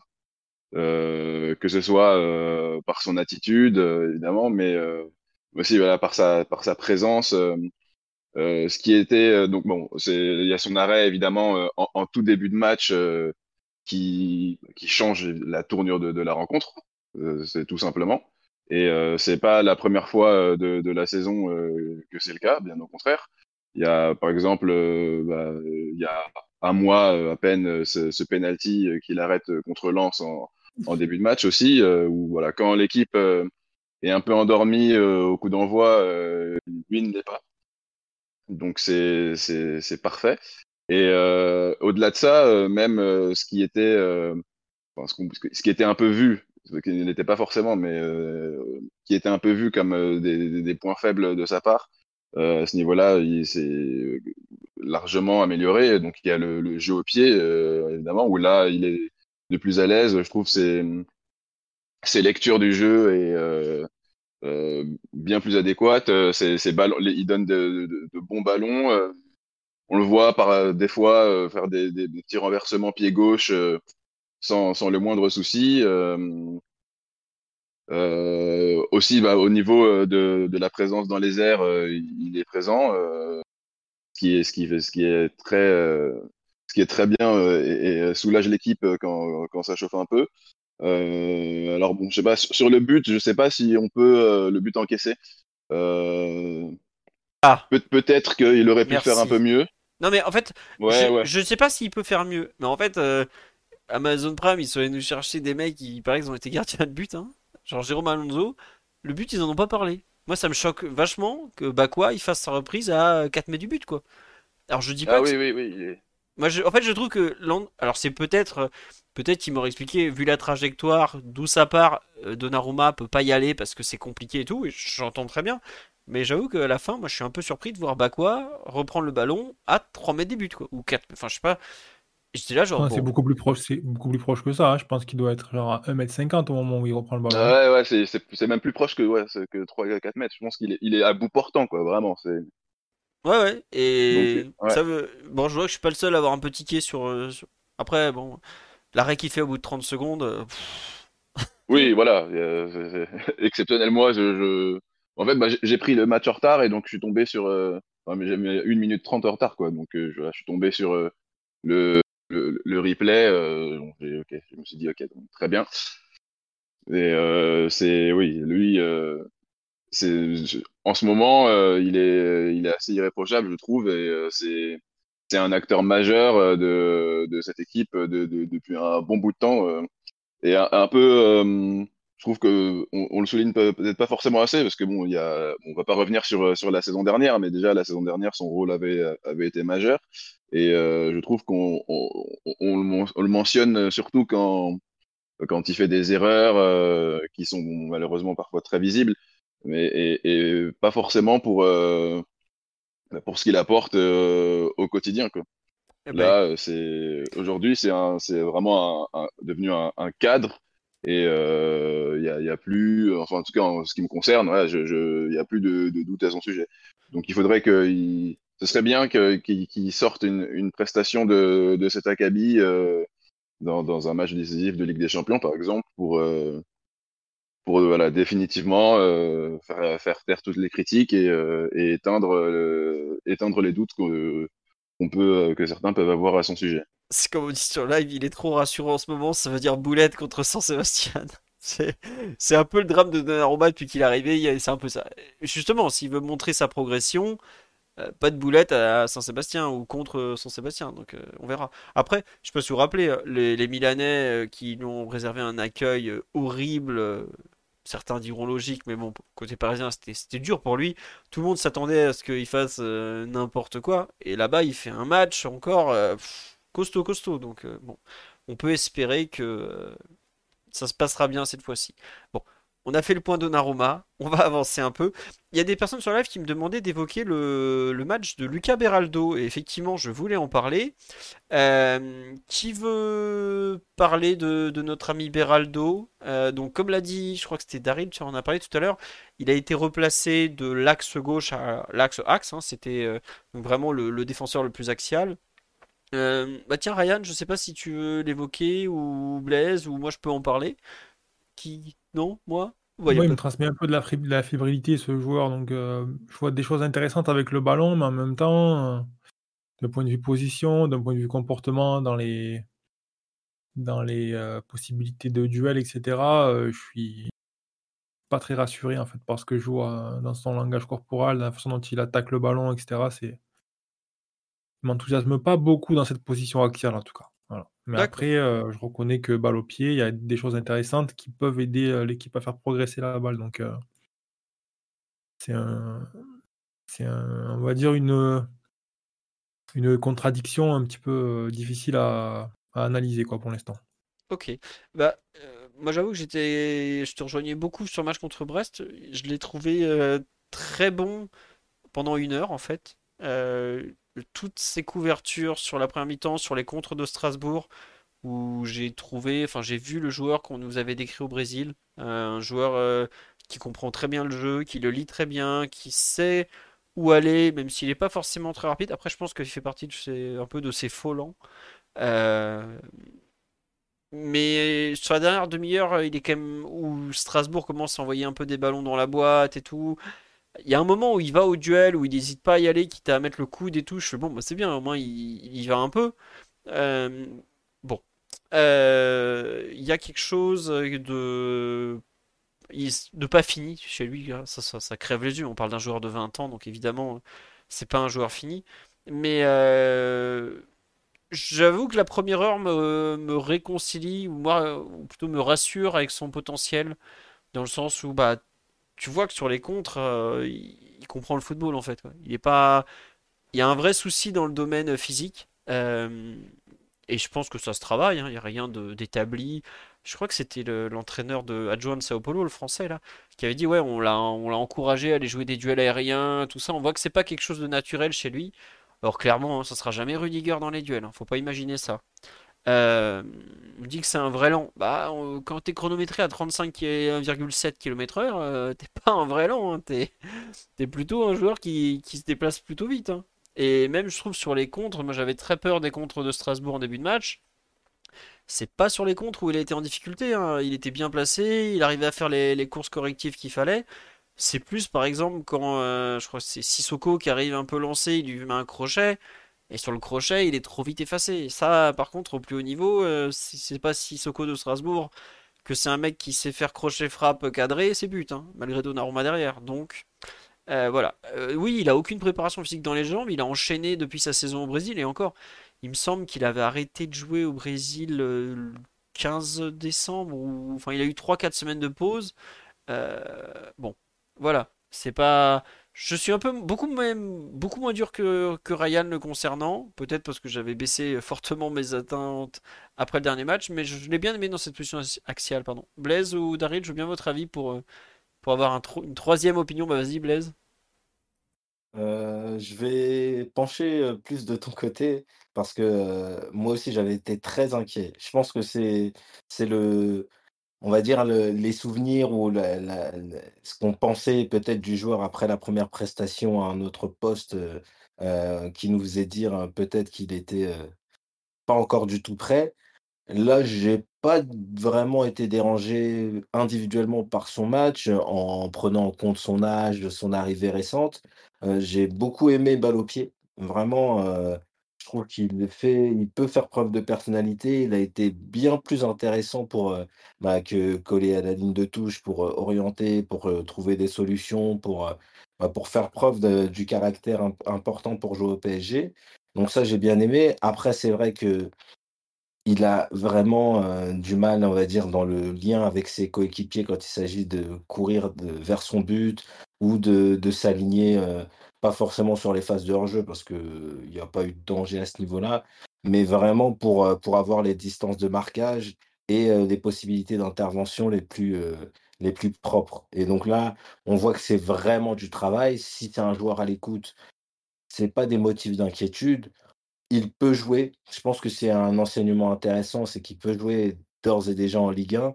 Et c'est c'est sur ce mois de janvier une des, une des informations importantes que recherchait le staff, mais sur son match à Strasbourg, j'ai trouvé qu'il y avait un bon rebond à un poste qui lui correspondait beaucoup plus, je pense, où il a montré ses qualités, il a montré les, points d'amélioration encore qu'on lui verrait, mais je pense que ça, on les verra pendant un, certain nombre de temps. Et, mais je, l'ai trouvé, trouvé vraiment crédible dans un contexte pas facile avec un stade qui pousse.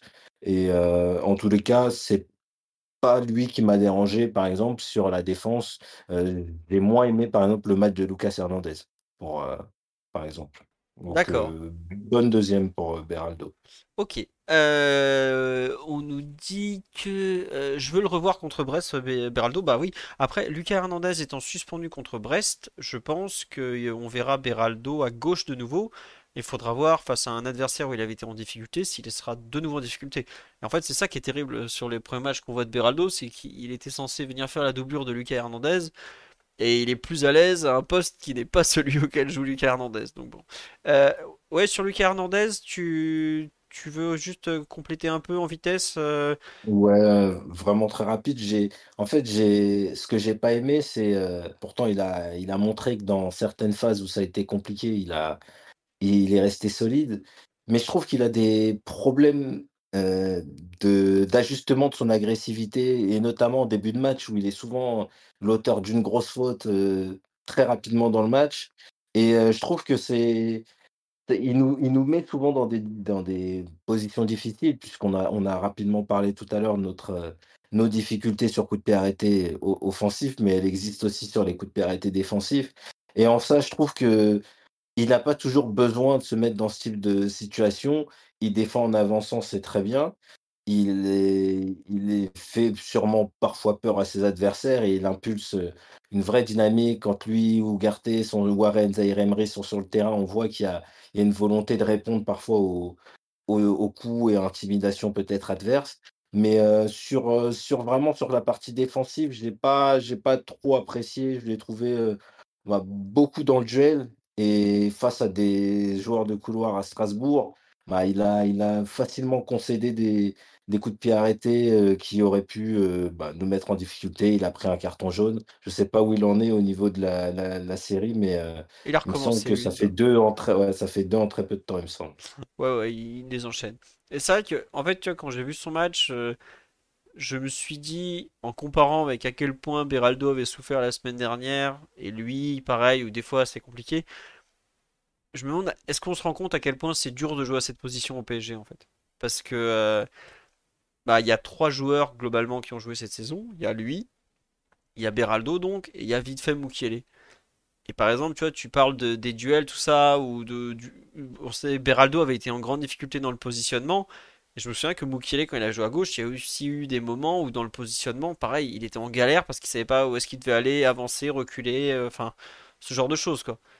Et j'ai l'impression que ouais, ce poste, autant central droit, je le trouve un peu moins bâtard, autant vraiment ce poste d'arrière gauche au PSG, j'ai l'impression que ça nécessite une, euh, gymnastique tactique absolument euh, incroyable. Parce que, en fait, sur certaines actions, on te demande d'être arrière gauche, mais vraiment arrière gauche, donc être capable de monter. Sur certaines actions, on te demande d'être euh, limite central gauche d'une défense à 4. La même action, des fois, tu te retrouves un peu demi-espace, central gauche, un peu mode défense à 3.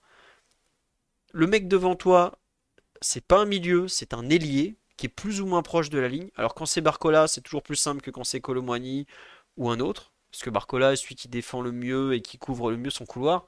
Mais vraiment, ce poste de central gauche à Paris, franchement, dans le 11 de départ, à part peut-être euh, Sentinelle ou avant-centre dans le système de Luis Enrique, je pense que c'est le plus dur à jouer. Vraiment. On leur demande à Hernandez ou aux autres beaucoup, beaucoup de choses, je trouve. Et forcément, au bout d'un moment, euh, tu vois, je comprends ce que tu veux dire sur la suragressivité. Mais par exemple, l'action du penalty au départ, c'est parce que Lucas Hernandez il monte et il cartonne un type en fait. Il, bon, il le cartonne pas totalement parce qu'il récupère le ballon, on enchaîne et tout. Ça fait euh, lui, euh, Warren et Colomani qui va provoquer le péno. Mais euh, vraiment, tactiquement, je trouve que c'est un rôle très, très, très, très dur à jouer. Et je sais pas s'il y a d'autres équipes en Europe comme ça qui jouent avec ce schéma où l'arrière gauche est autant laissé à l'abandon par par ses coéquipiers un peu et par le système en fait. Donc c'est arrivé à bon après c'est on pourrait toujours dire que c'est un échelon inférieur, mais c'est arrivé à Medina à Lens. ouais ouais. Ça lui est arrivé, heu, ça lui est arrivé. Après, bien bien évidemment, je ce son match, c'est plutôt noter noter quel des points qui me dérangent et puis, bah, tu l'as entendu, notamment la il repart sur une série, il prend deux cartons assez rapidement sur des fautes assez évitables, où il c'est même pas vraiment une intervention, où il se tourne un petit peu, en tout cas, il, met les deux pieds joints, et les deux, jaunes qu'il prend, qui prend se ressemblent. Mais euh, bien, évidemment, je comprends la, la difficulté pour les joueurs d'interpréter qui leur est demandé sur ce poste-là, avec un point d'appui qui diffère beaucoup entre bah, en début de saison Mbappé qui se désintéresse absolument, absolument du, du travail défensif, un Colomwani qui colle énormément la ligne, donc qui laisse aucun espace pour, euh, pour combiner, et puis un, un, Barcola qui est euh, bah, beaucoup plus participatif, qui fait, heu, qui fait qui est beaucoup plus dans un rôle où il attend le ballon, où il est il s'insère vraiment dans dans un rôle précis et en plus qui aide, qui aide à défendre. Mais, je trouve que sur les les dernières semaines, après est-ce une tendance ou pas? ça ressemble vraiment à un poste d'un arrière central dans une enfin, d'un arrière central, côté gauche d'une défense à 3. C'est vrai que c'est il y a une vaste zone à défendre, une vaste zone pour attaquer, mais il y a souvent aussi des relais, des relais proches qui permettent de combiner donc je pense qu'avec le ballon, les les 2 qui les 2 options qui ont été là et même Mukiele, heu, a eu, heu, oui, des bons passages à ce poste. Je pense qu'ils ont ils ont la capacité balle au pied de le faire. Après là où je vais leur reconnaître des des difficultés et les comprendre, c'est par rapport à la défense où puis même de la même manière, heu, côté droit, même si, heu, Hakimi ou, heu, les remplaçants, que ce soit et Warren Zaïre-Emery sont beaucoup plus disciplinés euh, là-dessus. Il y a quand même, heu, dans son dos une zone qui peut être, de 25 à 45 mètres. Donc ça, je leur reconnais ça. Mais je trouve que dans l'interprétation du rôle actuellement, on leur demande un boulot de défenseur central qui joue dans une défense à 3. On leur demande vraiment beaucoup moins de participer et si ça devait arriver, c'est 2 à 3 fois par match, ce qui peut arriver quand on joue même dans une défense à 4 et qu'on et qu'on propose autre chose. Ouais, non mais effectivement. Mais je te dis, quand je vois l'enchaînement des rencontres, Beraldo dans le dur, lui dans le dur, je fais bon, peut-être que c'est peut-être aussi le poste. Et c'est vrai, comme on dit sur live, il est peut-être aussi un peu saoulé par le poste. Parce que on sait que la défense à 3, c'est pas trop ce qu'il aime. C'était euh, Alexis Menuge, le, correspondant de l'équipe en, en Allemagne, qui suit beaucoup le Bayern, forcément. Il disait, ouais, la défense à 3, Lucas Hernandez, c'est pas quelque chose qu'il affectionne. Et est-ce qu'il est totalement épanoui euh, dans ce rôle? À voir. Ça peut, ça peut être une question aussi euh, à moyen terme, parce que euh, je pense que là, l'organisation est fixée pour, pour cette saison, mais je pense que ça peut être une question à terme. Euh, en défense, il y a un autre joueur dont vous voulez parler, c'est bon, on avance, parce qu'on est déjà à une heure et quart sur PSG Strasbourg, même si on n'a pas beaucoup parlé du match, on a quand même pas mal parlé du, du PSG en général. Au milieu du terrain, on va pas parler du match de Carlos Soler. Voilà. Euh, ni de, ni de l'entrée 100% Caterpillar de Mehdi, de Nordi Mukiele. Le mec, non mais, on m'a répété tout le mois de janvier, ouais, on peut pas laisser partir Nordi Mukiele. Philo, pour une fois qu'il est rentré à droite, et ça méritait quand même que tu le soulignes. Oh putain, oh là l'entrée, premier ballon, il marche dessus, il comprend pas où est la balle, je fais mais concentre-toi. Deuxième action, il monte sur le dos de Angelo Gabriel ou de Bakwa, je sais plus lequel c'était, je fais oh là là, c'est pas possible. Après il prend le petit pont et tout. Ah c'est vraiment l'entrée d'émeutier quoi. Le pauvre Nordi, je fais mon pauvre. Déjà que le coach t'a pas trop à la bonne et tu lui fais une entrée mais digne des pires passages que t'aies pu faire. Je non, c'est pas possible, Nordi. Applique-toi un peu. Surtout, ce qui est dommage, c'est qu'on les rejoue, rejoue mercredi en Coupe de France. Et euh, je me disais, ouais, il va peut-être le faire jouer en Coupe de France parce que bon, bah, c'est quand même un membre de l'effectif. Mais je vois l'entrée, je fais, mais il va jamais le faire jouer en Coupe de France, c'est pas possible. Il a fait n'importe quoi. Bon, écoutez, c'est comme ça. hein. Au pire, c'est pas très grave. hein. Il, y en a d'autres des matchs et je pense qu'on reverra Nordi Mukiele sous un meilleur visage, mais. J'avoue que entre la campagne où on m'expliquait qu'on passait à côté d'un joueur mythique et l'entrée là qu'il nous a faite, euh, qui bon était clairement pas sa meilleure, j'ai été obligé un peu de, sourire face à la chose. C'est vrai qu'on me dit sur le live, Enrique en voyant l'entrée, il disait bah voilà pourquoi il joue pas. Et bon, on me dit je suis l'avocat de Boukielé, nous plaidons coupable. Ah bah je suis désolé, mais bon, c'était juste petite parenthèse. Après, il faut quand même reconnaître que les, les 20 minutes de Carlos Soler entre la 60e et la 80e, j'en ai vu des mecs agoniser sur le terrain, mais il était dans le top 3 aussi. hein. Franchement, il n'y avait plus rien qui passait. Il était cuit de chez cuit, toutes les passes, c'était une souffrance. J'avais prévenu la semaine dernière, hein, ou je sais plus quand, euh, quand il avait fait un match. Ah oui, c'était en Coupe de France, j'avais dit, c'est peut-être son dernier bon match. hein, J'avais prévenu. Non mais en fait tu voyais qu'il était en galère parce que Solaire on peut- il a des défauts mais globalement il essaye de faire quelque chose avec le ballon. À la fin il mettait que des chandelles genre non non mais Ah, mais sortez-moi de vos donné, il, il- histoires. il- fait un contrôle, le ballon il se lève au-dessus de sa tête. J'ai vu que c'était compliqué. hein. J'ai vu que là, Ah là il y avait il y avait beaucoup de doutes. J'imaginais euh, Luis Enrique sur son banc de touche en train de se dire bon non mais il est gentil il a pressé en première mi-temps mais c'est vrai qu'il a fait des trucs utiles mais alors la deuxième mi-temps au poste derrière droit entre le, pauvre Solaire et l'entrée de notre ami euh, Mukiele c'était pas des choses à voir. D'ailleurs bizarrement on prend un but de ce côté-là c'est pas peut-être pas un hasard on va dire. Bon allez, on va avancer, euh, on va arrêter de s'acharner sur nos arrières droits. Euh, au milieu, dans les trois, bah, on a vite fait, moi j'ai vite fait parler du match de Ugarte que j'ai trouvé très bon. Euh, alors pas parfait, mais plutôt bon. Euh, je suis pas sûr que ça lui suffira pour être un joueur titulaire de nouveau, mais c'est marrant de constater qu'il joue quand le PSG est à l'extérieur, donc à Lens, hier, euh, il avait joué aussi euh, à Lille de mémoire. Donc Luis Enrique semble lui faire confiance un peu à l'extérieur, mais on le voit plus du tout au Parc des Princes. Bon, on va voir ce que ça donne euh, à moyen terme. J'avoue que j'étais un peu surpris. On a dit le meilleur match d'Ougarté depuis un long moment. Euh, bah non, il fait un bon match à, à Lens de mémoire. Donc, faut je sais pas. Enfin, bon, Oui, il y avait eu un petit rebond déjà, ouais, ouais. Bah, un bon rebond même. C'est dommage qu'il se fasse. Plus si euh, c'était. Ouais, c'était lent, c'était lent. C'est dommage qu'il se fasse exploser le genou euh, sur un compte. D'ailleurs, c'est, on en a pas parlé. Bon, l'arbitre, il n'y a pas grand-chose à dire sur son match, mais c'est vrai que, enfin, le mec arrive, il, il explose le genou de d'Ugarte, il n'y a rien. Je comprends pas pourquoi. Donc, euh, bon, c'est pas très grave. Euh, sur le milieu de terrain, est-ce que vous voulez dire un mot sur euh, les deux autres, que ce soit Warren ou, ou Ruiz, qui me semblent être des joueurs qui sont amenés à avoir un, un rôle plus important? Moi, j'avoue que sur le match de Fabian Ruiz, j'ai trouvé sa première mi-temps euh, fort préoccupante, voire euh, qu'il serait temps de se mettre à jouer, jeune homme.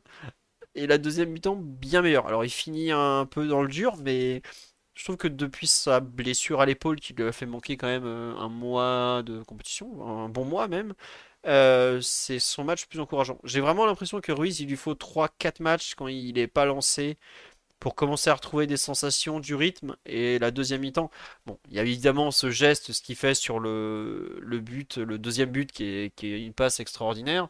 Comme ça, extérieur, pleine course, euh, tout ça. Euh, mais la deuxième mi-temps en général est, je trouve, pas mal. Euh, certaines présences malgré tout, il gratte quelques ballons. Bon, il y a une passe ratée qui est catastrophique, ça je suis d'accord. Mais je, j'ai un peu l'impression de voir un joueur qui commence à se relancer. Bon, il était temps, hein, parce que ça fait quand même un mois qu'il n'a pas fait un bon match, même deux mois presque avec la blessure.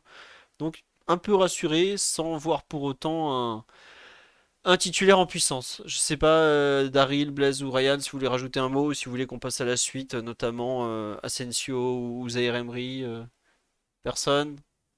Bon, c'était le, le petit point Fabien Ruiz de ma part. On va parler du match de Marco Asensio, forcément, puisque euh, c'était, enfin, de nouveau, il a été décisif. Alors, pour ceux qui n'ont pas suivi, il avait joué euh, relayeur gauche, un peu 8-10 contre Brest. Là, cette fois-ci, il a joué ailier droit. Bon, alors, ailier, euh, loin d'être collé à la ligne. Il a marqué un but. Il a encore marqué, parce qu'il me semble qu'il avait marqué contre Brest. Euh, bah oui, mais il a, il a- il a très joli volé. Euh, une passe décisive pour, euh, pour Mbappé, même si c'est un contre, mais au moins il est là en pressing. Bah tiens, Ryan, tu tombes bien. Non, pour être plus sérieux, ton avis un peu sur le match de, Ruiz, qui donc a un peu changé de position? Bah, toujours quand même une capacité à offrir une belle ligne de passe derrière le ballon, mais après, c'est vrai qu'il y a quand même une lenteur qui devient difficile à, à assumer, surtout dans une équipe qui prétend à une circulation de balle assez rapide. Donc, euh, j'ai l'impression que c'était un joueur qui, est en train de devenir de moins en moins pertinent pour Paris. Donc, euh, c'est un peu difficile. euh. En plus, là, comme tu dis, nouvelle position, c'est quand même pas très simple pour lui, je pense, avec ses limites physiques, de s'adapter à des exigences un peu plus, on va dire, étroite, puisque du coup, il perd un peu d'espace. Je suis mitigé sur, ce, sur le, rôle et même sur, son utilité à court et à moyen terme. D'accord, je, ne te pensais pas euh, aussi euh, réservé sur. Euh, on dit en 2024, on aura une pensée optimiste de Ryan. non, non, mais bon. Non, après, il est optimiste sur d'autres joueurs, mais c'est vrai que. Et Ruiz, moi, j'avais bien aimé sa, sa, première saison, avec ce qu'il était capable d'offrir vraiment un point de fixation derrière le ballon et des, un jeu en pivot très intéressant pour permettre justement au milieu de terrain de progresser, une ligne de passe constante et tout. Il y a des choses qu'il n'a pas, a pas perdu. Simplement, là, j'ai l'impression que Paris il passe moins par son milieu de terrain, plus par ses côtés et cherche un rythme de progression assez rapide. Et du coup, je, quand je le vois jouer, j'ai du mal à le voir euh, contribuer, à part par touche un peu sporadique par-ci par-là. Alors, euh, il y a toujours un, pied euh, tout à fait correct, même si il me semble qu'il y a une grosse erreur de Roland. Je crois que c'est lui hein, qui fait une grosse bêtise euh, sur une passe en retrait. non, non, c'est Ruiz justement. C'est celle dont je parlais juste avant, c'est Ruiz. Ouais, c'est Ruiz. Mais, mais voilà, c'est c'est compliqué de.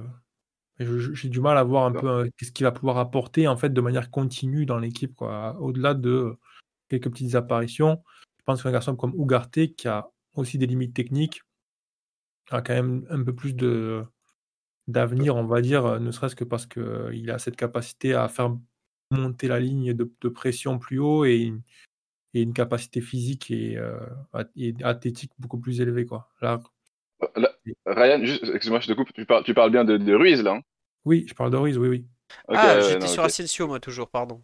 Ouais, c'est pour ça, je pense qu'il y avait une petite confusion, parce que je pensais que le philo voulait te lancer sur Asensio et au début, je me suis dit que tu, paraissais euh, très, très, très sévère. Ah putain, mais moi, depuis tout à l'heure, je pense à Asensio et je suis là, genre, mais oh, il est en train de le détruire alors que. Non, non, non, mais non, je te parle de, je ah, te parlais de, en fait, de passe derrière le ballon, donc euh, je parlais de Ruiz, ah. évidemment.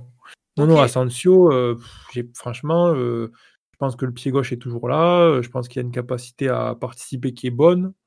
Maintenant, c'est toujours ce, ce, même déficit de personnalité qui, voilà, il y a un match, il va te marquer un but où il va faire une ou deux belles courses, et le match d'après, ça va être un peu plus maigre. Donc, euh, c'est, euh, je pense que c'est un joueur qui, peut fonctionner dans la rotation, clairement. Hein. Et euh, on l'a vu, même sur les premiers matchs en début d'année, sur le début de saison, il a quand même une capacité à apporter. Et puis, il y a ce, cette question des coups de pied arrêtés que vous avez mentionné tout à l'heure.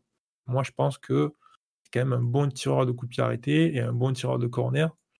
Et il y a sans doute moyen d'en tirer un peu plus.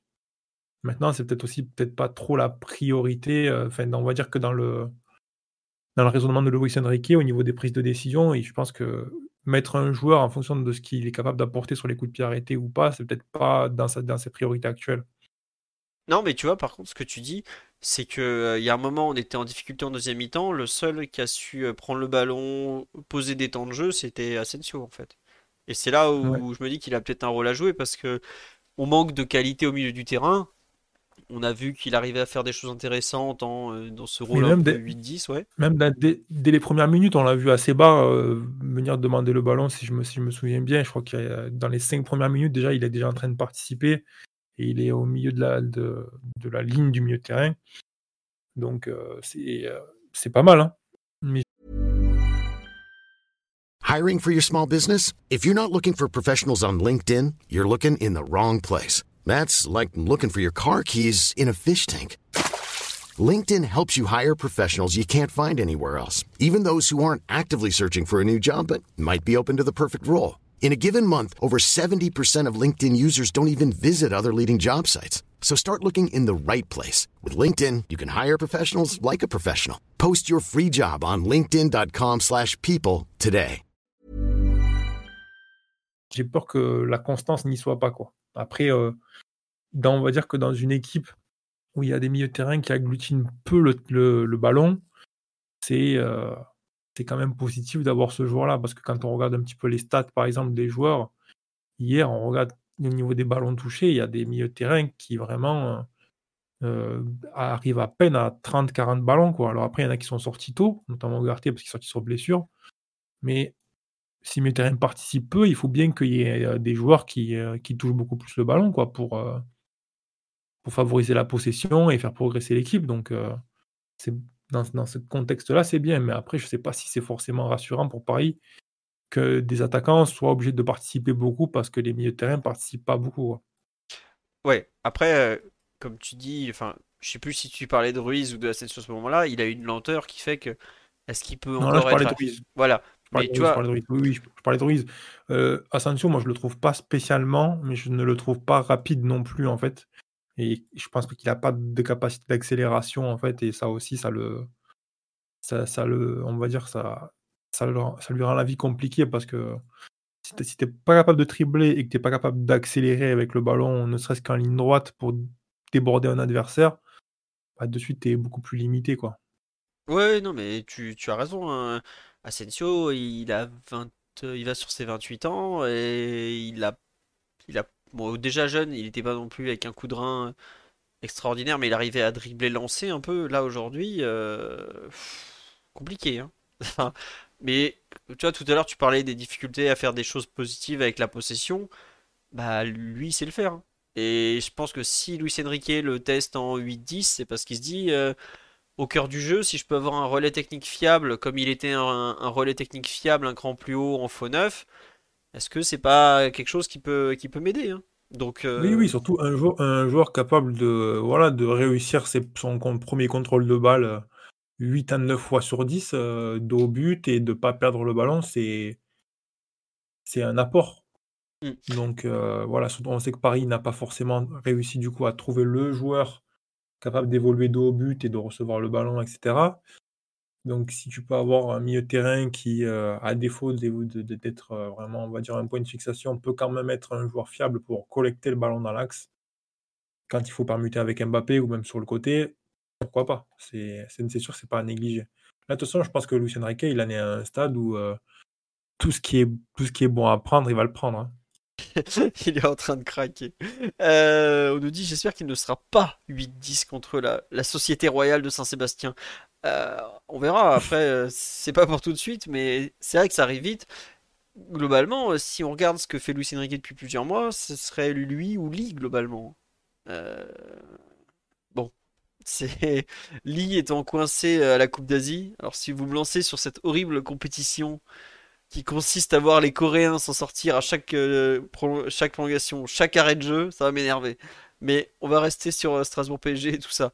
Euh, bon, on va, je pense que le, là contre Brest ou Lille, on aura normalement le retour de, de comment dirais-je, de Barcola et Dembélé. Il faudra voir comment on utilise Asensio ou pas. Mais bon. Je, je serais pas surpris moi qu'il soit l'in- l'inclusion au milieu de terrain que personne n'a vu venir. On me dit j'ai rien suivi de la Coupe d'Asie. Bah écoutez, moi je me suis pris d'amour pour le Japon afin que Kubo aille le plus loin possible et j'ai été déçu. Faut- C'était nul. Voilà. Non, mais plus sérieusement, oui, euh, c'est assez particulier, mais bon. Coupe d'Asie, j'ai oui, Australie aussi, c'était pas terrible. Disons qu'il y a des équipes de niveau très très très faible qui se retrouvent en demi-finale ou en quart de finale, c'est comme ça, mais bon. Euh, Blaise ou Daryl, vous voulez rajouter quelque chose sur Asensio ou on a fait le tour? On, on passe au bilan du mercato. Vous choisissez. Ou vous voulez peut-être parler de, de Kolo Muani ou du Mbappé euh, Oui, Daryl, vas-y, tu choisis. Non, non, non, bah, personnellement, c'est bon, mais si Blaise veut s'exprimer sur, euh, sur Mbappé ou Kolo Blaise, oui. Non, non. Bon, Non, non, ça mérite euh, pas forcément. Colomwani, c'était euh, plus positif, euh, plus positif que ces dernières semaines. Il a, il a réussi à faire des différences euh, à un poste qu'il sera amené à occuper, puisqu'on voit bien qu'il ne joue plus du tout dans l'axe.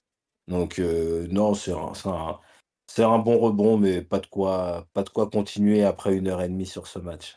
Quelques belles prises de balles quand même par rapport à ce qu'il avait fait ouais. dernièrement. C'est vrai que me semble tout semblait laborieux, quoi. Euh, Contrôle, euh, deuxième et troisième touche de balle, débordement. Enfin, il n'y avait vraiment pas grand-chose qui allait dans son sens.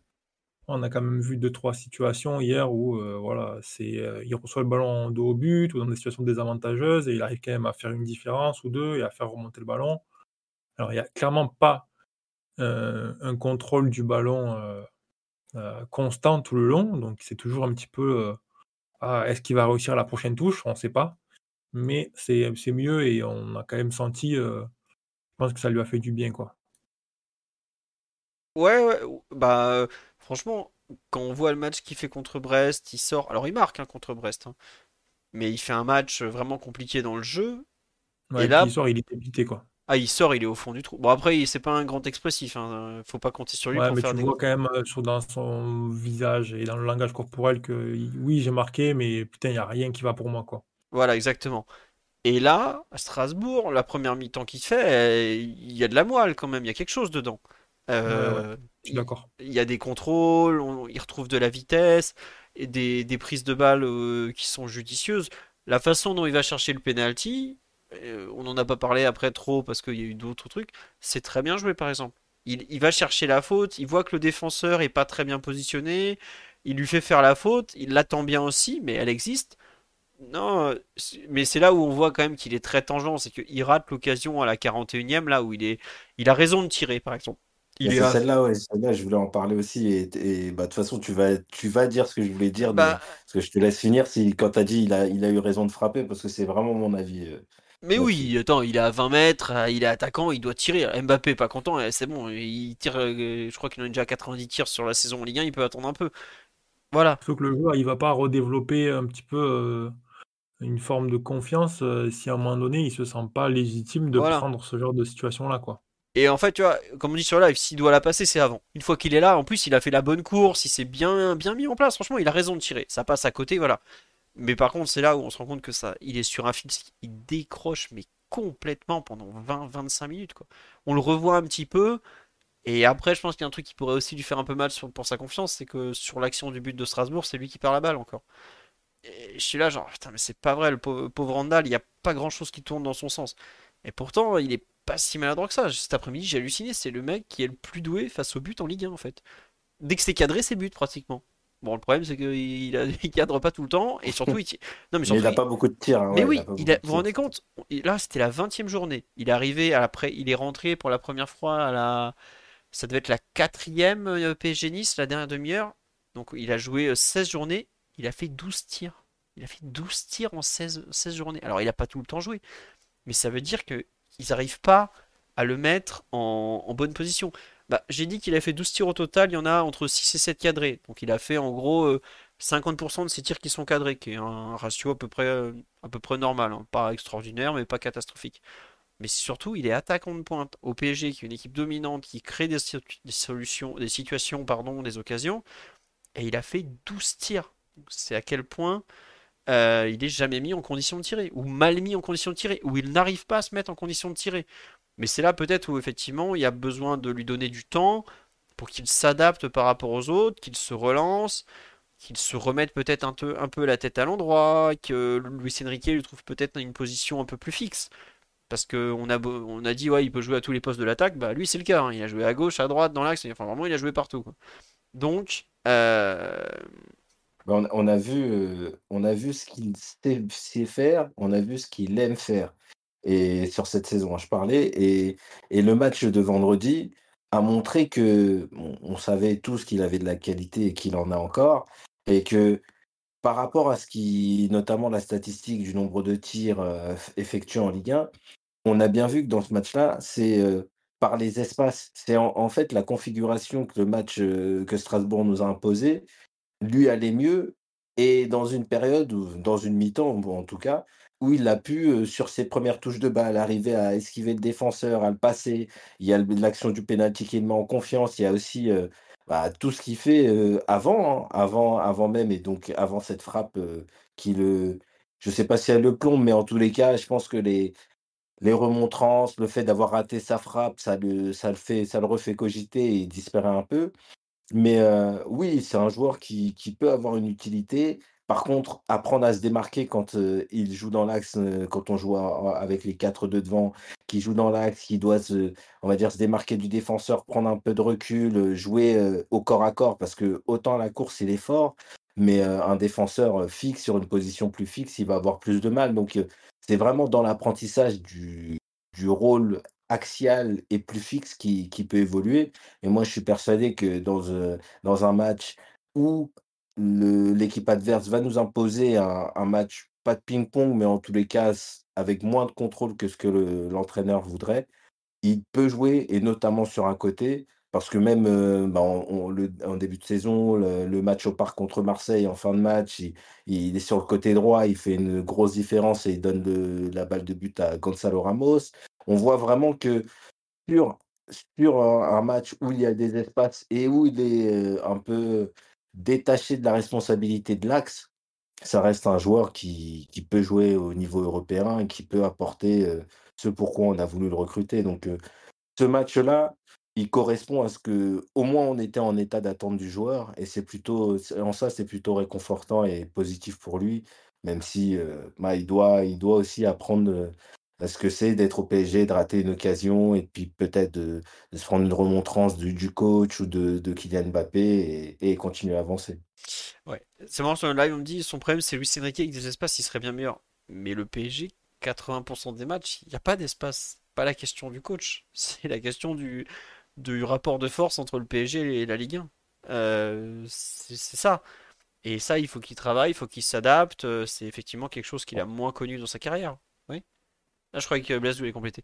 Et on me dit effectivement euh, le fit avec Mbappé est pas terrible. Ouais, c'est peut-être le plus gros, la plus grosse déception, c'est à quel point ça, ça n'a pas trop collé sur le terrain avec Mbappé, parce qu'en dehors, voilà. Hein. Bon, à suivre. Ça fait, bah oui, il est quand même arrivé il y a 6 euh, mois pile, non 5 mois maintenant, donc faut aussi lui laisser un peu de temps de, de digérer un transfert à 90, 95 millions d'euros. Et oui, la Ligue 1, c'est très très difficile, oui. Bah, tous les week-ends, on a notre entraîneur qui nous dit qu'ils ont joué contre une bonne équipe. Donc euh, je pense que c'est pas que pour soigner son bilan et dire qu'il a gagné le match contre une équipe de, de Branque, mais euh, la Ligue 1, c'est difficile, très clairement. Euh, on nous dit, on sait s'il bosse dur, j'avais du truc en ce sens. Bah écoutez, vu le parcours de, vie de Colomboigny et qui n'a pas passé par un centre de formation, qui est monté et tout ça, ouais, c'est plutôt le genre à travailler. Il n'en serait pas là où il en est s'il travaillait pas, très clairement. ça se voit globalement que c'est un joueur qui a maximisé ses qualités depuis maintenant pas mal de temps. Qu'est-ce que je voulais dire? On va passer à la partie mercato, puisque bah, donc nous avons au cours du mercato hivernal eu l'immense chance d'avoir euh, un mercato de folie. Bon, pas du tout en fait. Il y a eu côté Paris Saint-Germain deux arrivées qui sont donc celles. Attendez, oui, j'avais retrouvé, voilà. Pour 20 millions d'euros de, du dénommé Lucas Beraldo, qu'on a déjà vu sur 4 euh, matchs, hein, ça allait vite, il joue quand même pas mal. On a vu également l'arrivée qui a été longue à se dessiner, mais qui a été euh, officialisée malgré tout de Gabriel Moscardo. Donc on euh, Lucas Berardo est arrivé de Sao Paulo FC comme euh, Rai, comme Lucas, comme comme il s'appelait Souza à l'époque.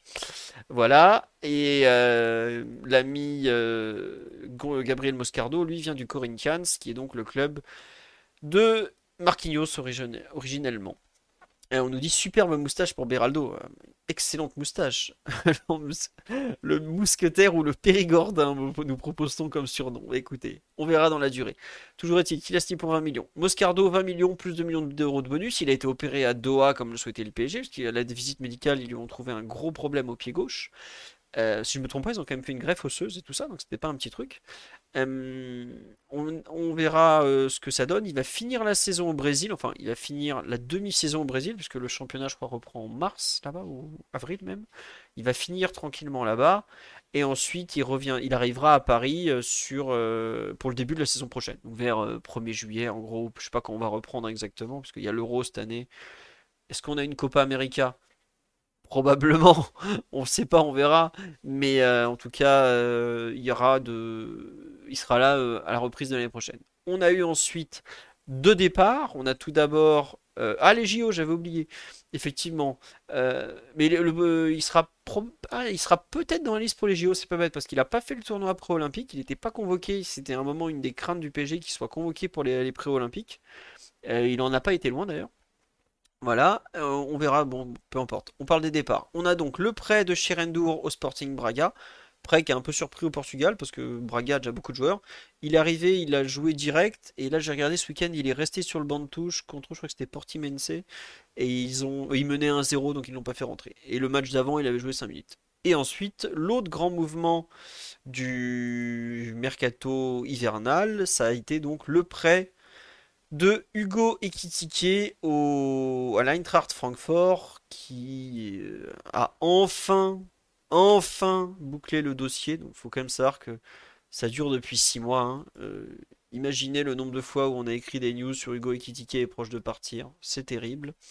On me dit qu'il a fait une bonne entrée samedi. Ouais, il est rentré dès samedi, effectivement. Il a joué, je crois, 20 minutes. Il a remplacé Kalajic, euh, qui est donc l'avant-centre de, de l'Eintracht. Et ils ont perdu 2-0 à Cologne. Donc c'était quand même pas une très bonne opération. Euh, Blaise, Daryl, Ryan, qui veut se lancer dans le pouls du podcast, qui est donc la partie que j'ai nommée ainsi. Le pouls du podcast, le pouls du mercato hivernal, pardon. Euh, est-ce qu'il y en a un de vous qui veut se lancer? Oui, Blaise, vas-y.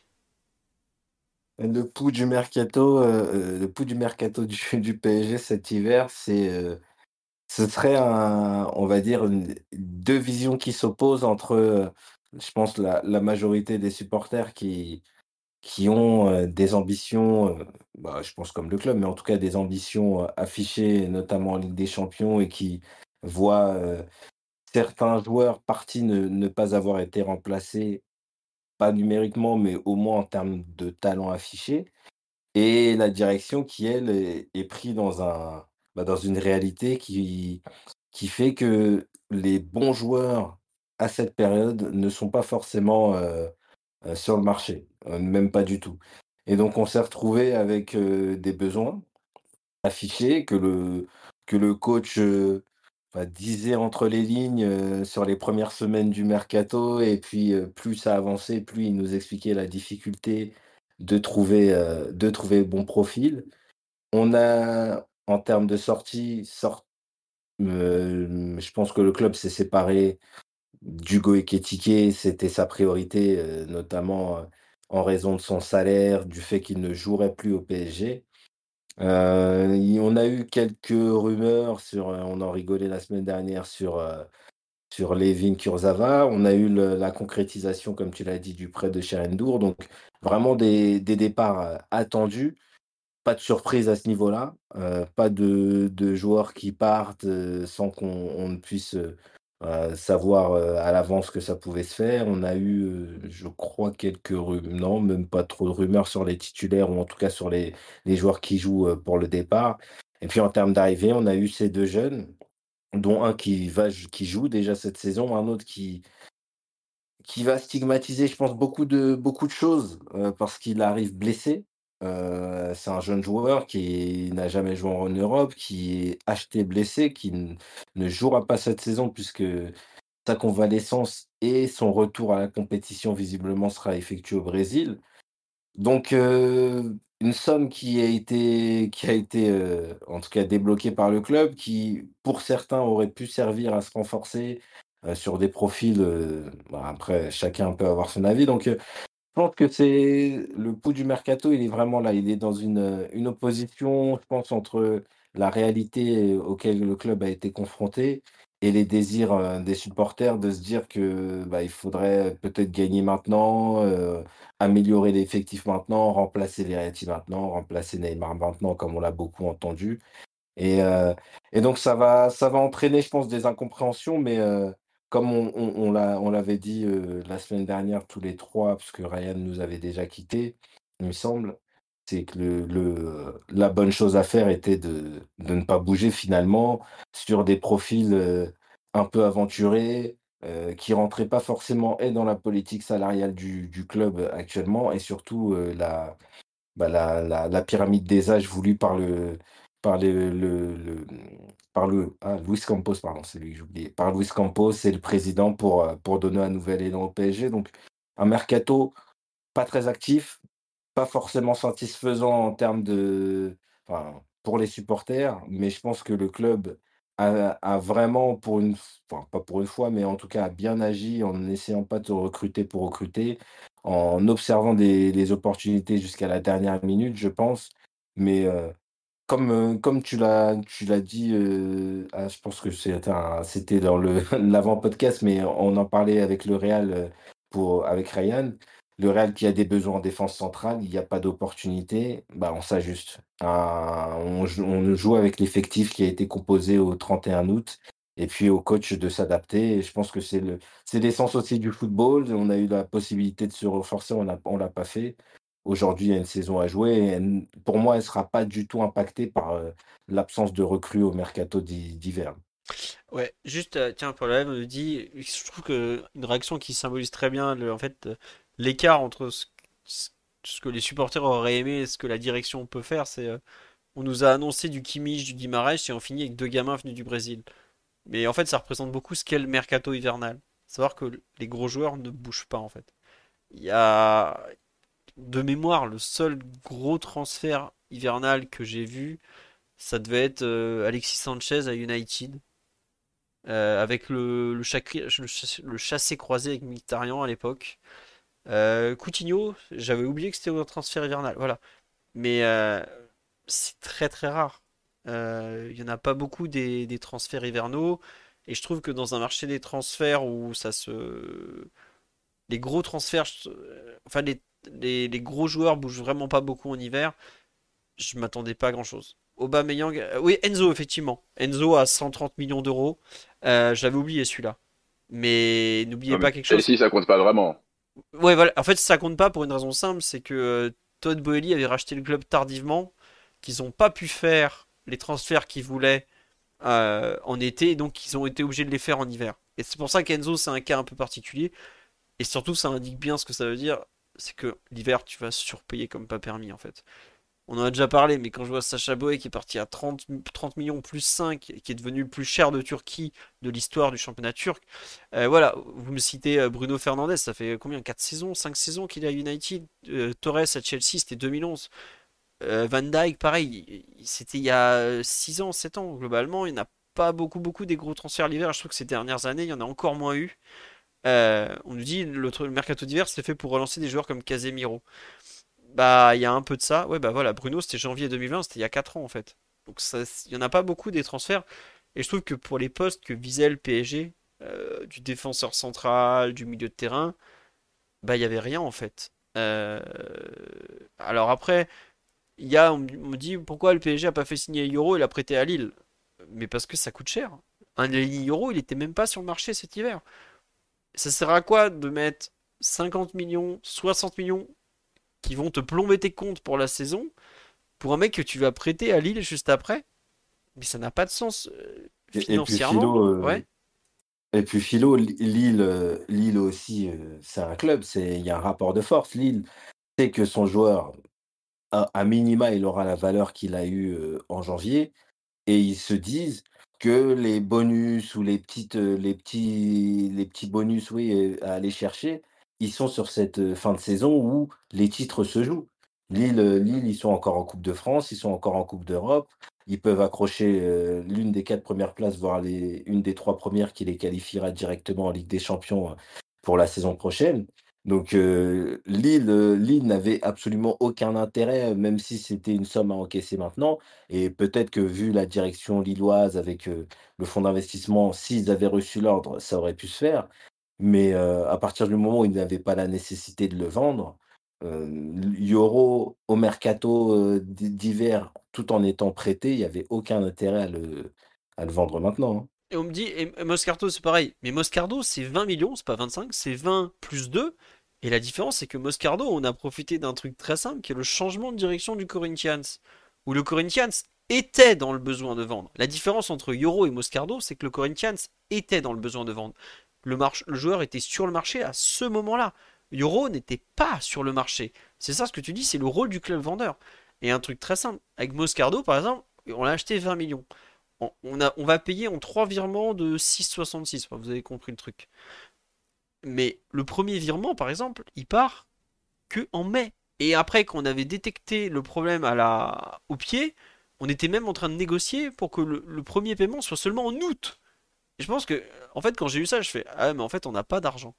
C'est ça la différence. C'est que on a, on a tenté des trucs, on s'est dit, bon, bah peut-être que Lille. Euh, mais on n'a même pas envoyé d'offre en fait. Il l'a dit les temps. Il n'y a même pas eu d'offre en fait. On a donné le prix, ou en tout cas euh, l'idée du prix. Tout le monde a fait Ok, terminé. Mais non, c'est tout. Et non, Beraldo plus Moscardo, ça fait pas euro. Et je le répète, la différence c'est que les clubs brésiliens sont vendeurs en fin de saison. Lille n'est pas vendeur et le prix n'est pas le même, le montant du salaire sera pas le même non plus. Et peut-être que le club se fera avoir cet été sur Euro, mais à ce moment-là, la bataille aura lieu. Là, cet hiver, la bataille n'a pas pu avoir lieu parce que il y a quand même trois parties dans un transfert. Il y a le PSG et le PSG n'était pas en mesure de faire une offre qui était capable de convaincre Lille. Le joueur qui n'a pas du tout poussé pour venir au PSG, faut, faut pas l'oublier. Le PSG était le joueur de ce que j'ai compris de, des échos de mon côté était pas contre, mais il n'était pas prêt à aller au forcing pour y aller. Et troisième point, et c'est le plus important, le joueur est sous contrat avec Lille et Lille n'a jamais ouvert la porte. Si, comme tu l'as dit, Blaise, l'actionnaire majoritaire de Lille, je dis écoutez, euh, on va pas prendre de risque pour 6 mois.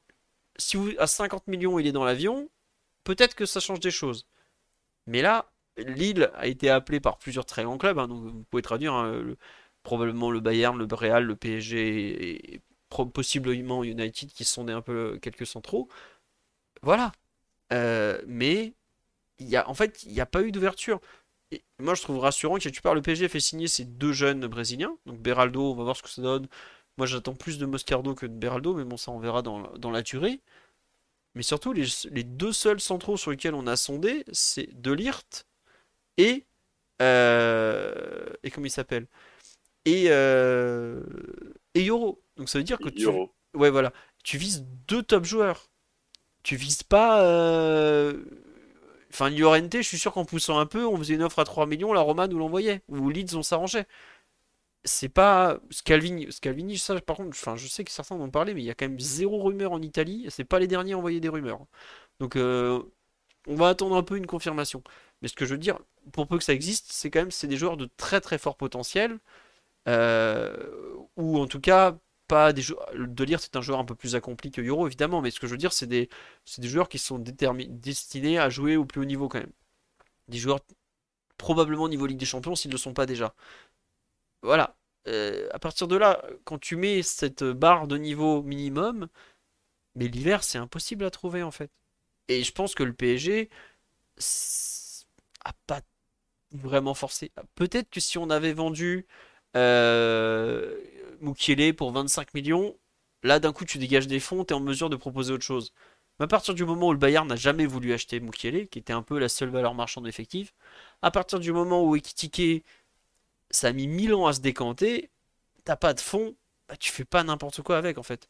Et je sais que côté supporter, c'est probablement très frustrant, mais moi je me mets à la, à la place de la direction du club, bah ouais, en fait, tu évites d'acheter n'importe quoi pour te les trimballer pendant des années, comme on dit sur live. Les, les les Draxler. Enfin, globalement, vous regardez les recrues du mercato d'hiver, il y a rarement eu des joueurs qui ont apporté tout de suite beaucoup. Parce que tu es au milieu de saison, tu changes tellement de choses, tu changes de contexte. Euh, ta famille doit déménager, si tu as des gamins, c'est toujours une galère par rapport à l'école. Bref, c'est très rare d'avoir des joueurs très près dès, le mercato d'hiver. Il y a l'exception de Thiago Motta. Mais je vous rappelle que Thiago Motta, c'était il y a 11 ans, 12 ans même maintenant. Et il arrivait dans une équipe où n'importe quel bon joueur était titulaire le PSG de QSI de 2012, ça se rapproche presque de l'Olympique lyonnais de cet hiver. Savoir, t'arrives, t'es un bon joueur, t'es direct titulaire. Aujourd'hui, Maxwell ou Alex, c'est comme si le PSG allait chercher, et à l'époque c'était ça, le cinquième choix en défense centrale de Chelsea. Maxwell, c'était le troisième arrière-gauche du Barça. Euh, allez voir, vous prenez un effectif comme, euh, je sais pas, celui d'un grand club euh, européen, vous prenez ce que je vous ai dit, à savoir un mec qui a eu un peu plus de 30 ans, qui a été bon et qui est aujourd'hui complètement déclassé, et vous imaginez aujourd'hui le présenter comme une recrue au PSG. Non. Euh, ça, ne marche pas en fait. Le niveau d'exigence n'est pas du tout le même. Voilà. Et on me dit pourquoi on n'a pas bouclé Euro en avance? Mais parce que Lille a pas voulu boucler maintenant en fait.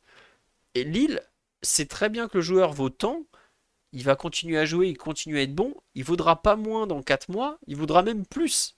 Parce qu'il y aura de la concurrence à ce moment-là pour le faire signer. Lille n'a aucun intérêt à le vendre cet hiver, à part si l'actionnaire dit bon, on va pas prendre le risque de la blessure. Mais l'actionnaire étant de, de comment dirais-je, prudent euh, et se dit il n'y a pas de raison que ça, se passe mal et tout, et eh ben ils attendent. Voilà. Donc euh, je, je, sais que c'est frustrant, mais Regarde, il y a beaucoup de clubs euh, qui ont tenté de se faire euh, des, des trucs où ça a pas ça a pas marché quoi. Et ouais, on aurait surpayé. Oui, pardon Ryan, vas-y. J'allais dire, faut bien comprendre un truc, c'est que la conjoncture, elle a bien évolué quand même sur les 10-20 dernières années. Là où avant, la plupart des clubs de statut de petite stature ou de stature, euh, on va dire moyenne, qu'on peut considérer comme des clubs intermédiaires euh, avant d'aller dans les grands clubs, n'étaient pas forcément bien gérés financièrement. euh, et du coup, avaient régulièrement étaient un peu à la merci des, offres des grands clubs parce que leurs finances n'étaient pas forcément toujours saines et bien équilibrées. Mais c'est plus le cas. La plupart de ces clubs-là aujourd'hui, justement, ont un équilibre financier et un modèle, euh, une organisation et un modèle financier qui fait qu'ils restent en contrôle de la situation et ils savent évaluer en fait le moment opportun pour eux pour vendre vraiment à part des cas exceptionnels, où, euh, comme tu as, parlé tout à l'heure, des clubs brésiliens qui, attendent un moment précis pour vendre, ou alors aussi peut-être en cas d'urgence, hein, ça peut arriver aussi qu'il parce que la plupart des grands clubs, des clubs moyens sont mieux gérés, qu'il n'y a, toujours pas des. Il existe toujours des clubs qui sont mal gérés, mais en termes de proportion, ça a beaucoup évolué. quoi. C'est-à-dire qu'avant, n'importe quel grand club arrivait avec son chéquier et pouvait recruter 3 4 et renforcer son, effectif ligne par ligne. Aujourd'hui, ça, c'est plus possible. Comme tu l'as dit, euh, Lille est en position de force et ils savent très bien que s'ils attendent cet été, ils n'auront pas juste Paris, mais ils auront 5-6 clubs et ils vont pouvoir faire monter les enchères. Ils vont pouvoir recruter un remplacement et l'anticiper entre temps. Et ils vont pouvoir du coup aborder la planification du départ du joueur dans des, dans des conditions favorables. Et pourquoi il peut faire ça? Ben, Il peut faire ça parce que justement le club il est bien géré actuellement. Et tu vois, un truc tout simple, c'est que quelque part, le PSG s'est aujourd'hui déjà positionné sur Euro en vue de l'été, en lui disant, bah écoute, nous on est, on va pas débarquer euh, tel jour, à to- à- le, to- le 26 juin, je sais pas. On te veut dès maintenant, on pourra pas te faire cet hiver, mais cet été on fera tout pour te faire venir. Et quelque part, t'as déjà euh, un peu planté la graine, si je peux me permettre. Après, ça marchera, ça marchera pas. Mais le marché hivernal, c'est pas facile. Et moi, surtout, ce que je craignais, c'était vraiment le, le truc où t'es en galère, tu prends un type, tu lui files deux ans et demi de contrat et tout ça. J'avoue, euh, quand j'ai vu des Parisiens dire ouais, pourquoi on n'a pas pris Matic? Les gars, il- on a passé tout l'été à virer des mecs de 30 ans et quelques. Pourquoi tu vas chercher un mec de 35 ans qui veut deux ans et demi de contrat? Alors, on aura un Ouais. trou, mais tu vois ce que je veux dire, c'est que au moins on évite de d'engager notre futur sur un marché où il n'y a pas beaucoup de choix en fait. Et c'est vraiment pour moi le truc à, ne à ne surtout pas faire. En fait, l'hiver, t'as vite fait de faire une énorme connerie que tu regrettes. Nous, on les fait l'été, les conneries en général. Ouais, et puis surtout le court terme, c'est un truc qui, euh, qui euh, comporte beaucoup de risques aujourd'hui. C'est-à-dire qu'avant, euh, recruter un joueur, c'est-à-dire euh, acheter un joueur rapidement, c'était aussi une possibilité qui était envisagée parce qu'il y avait la possibilité de lui donner une porte de sortie rapidement. Alors tu recrutes un joueur, oh, il donne pas satisfaction, c'est pas grave, je le vends. Aujourd'hui, euh, tu recrutes un joueur un peu dans la précipitation, en lui filant un contrat avantageux. Si le, joueur ne veut pas partir, tu vas te retrouver avec un contrat euh, important et une place dans l'effectif occupée par un joueur que toi tu ne veux plus. Donc le, rapport de force a évolué. Les joueurs ont, une conscience par rapport à ça qui est différente, les agents également, les petits clubs et les clubs acheteurs, on va dire, et les clubs intermédiaires aussi. Euh, quand je dis intermédiaire, je le dis par rapport aux grands clubs, c'est-à-dire euh, je parle des clubs un petit peu, bah, vous parlez de Lille, on peut parler de Dortmund, euh, voilà. Des clubs qui ont du standing mais ne sont pas forcément sur la première, la première marche, on va dire, en termes d'aspiration européenne. Donc, très compliqué, voilà. Il y a la logique du supporter, oui, il faut qu'on renforce l'effectif, mais la logique de direction sportive, surtout quand on voit toutes les difficultés dont tu, tu parles, Philo, c'est-à-dire que pendant ça fait combien de temps là qu'on parle de certains joueurs qui sont pas partis? Il y a encore Kurzawa dans l'effectif. Ça devrait, 8 ça, ça saisons. devrait faire dos, quoi. 8 saisons qu'on se le trimballe. 9 ans. Il aura fait incroyable. 9 ans même. Il aura fait 9 saisons. Enfin 9 ans. Il a pas fait 9 saisons quoi. Et pas pour rien. Et pas pour rien, comme tu le dis, Daryl. Non, juste un truc. Par exemple, tu vois, tu viens de citer Dortmund. Et je trouve que le cas de Dortmund est très intéressant. Parce que cet hiver, ils ont fait signer deux joueurs. Ils sont allés chercher, ils sont allés tenter de relancer Jadon Sancho qui avait explosé chez eux. Mais Jadon Sancho, par exemple, t'es le PSG. Est-ce que c'est un pari que tu peux te permettre de faire? Un mec complètement en échec à United? Je crois pas, honnêtement. Parce que s'il va à Dortmund, c'est parce qu'il sait qu'il peut s'y relancer, parce que c'est un cadre qu'il connaît, mais c'est un joueur qui est en échec total depuis un an et demi. Et l'autre mec qu'ils vont chercher, c'est Matson, l'excellent arrière-gauche de Chelsea qui est prêté. Mais là où Chelsea accepte de prêter à Dortmund, je suis pas sûr que Chelsea, que Chelsea accepte de prêter au PSG. pour d'autres raisons, par exemple. Et en plus, est-ce que le PSG euh, est au point où on est prêt à prendre un mec qui a une saison de série B dans, dans les jambes, de série B, de, de, deuxième division anglaise dans les jambes Voilà. C'est là que je veux dire, c'est que l'exigence n'est pas la même. Et on cherche à la fois du top niveau à un moment où il n'y en a pas. Par exemple, il y a un marché qui est beaucoup plus intéressant à mon sens que le marché d'hiver, c'est le marché avant le 30 juin. C'est le marché où le moment, c'est le moment où les clubs doivent équilibrer les comptes. Et par exemple, on n'en parle pas, pourquoi les clubs anglais n'ont pas mis un, rond presque cet hiver sur le marché des transferts? C'est parce qu'ils ont tous peur du fair play financier à l'anglaise, avec Everton qui s'est pris 10 points de pénalité. Parce qu'ils ont, lâché, des, ils ont fait des, entorses au règlement la première ligue a frappé un grand coup, ils ont mis 10 points de pénalité. Donc tous les clubs anglais cet hiver ont fait non, non, non, non, on va pas dépenser maintenant euh, parce que en fait on sait pas où on va finir en fin de saison et ça se peut, on pourra pas équilibrer les comptes. Et par exemple, une équipe comme Newcastle est très en danger financièrement parce que ils risquent d'avoir un trou de 100 millions dans les comptes en fin de saison parce qu'ils sont pas dans les normes et à ce moment-là, pour être dans les règles, ils vont devoir vendre. Et est-ce que le PSG se dit euh, on peut récupérer peut-être un top joueur à 70 millions euh, le, 24 juin, plutôt que de mettre euh, faire un prêt avec option d'achat d'un joueur qui va nous servir à rien cet hiver, aller le prêter, machin, machin. non, en fait, tu te bloques. Le seul truc que tu vas faire, c'est te bloquer. Et j'ai cité Newcastle, Guimarães, parce que c'est une rumeur facile et tout, qu'on le connaît, le joueur, etc. etc. Mais il y a un club actuellement qui est 11ème de première ligue, qui a acheté des types à plus savoir quoi en faire. Il y aura peut-être des affaires à faire au mois de juin avec un, club de l'ouest de Londres, si vous voyez ce que je veux dire.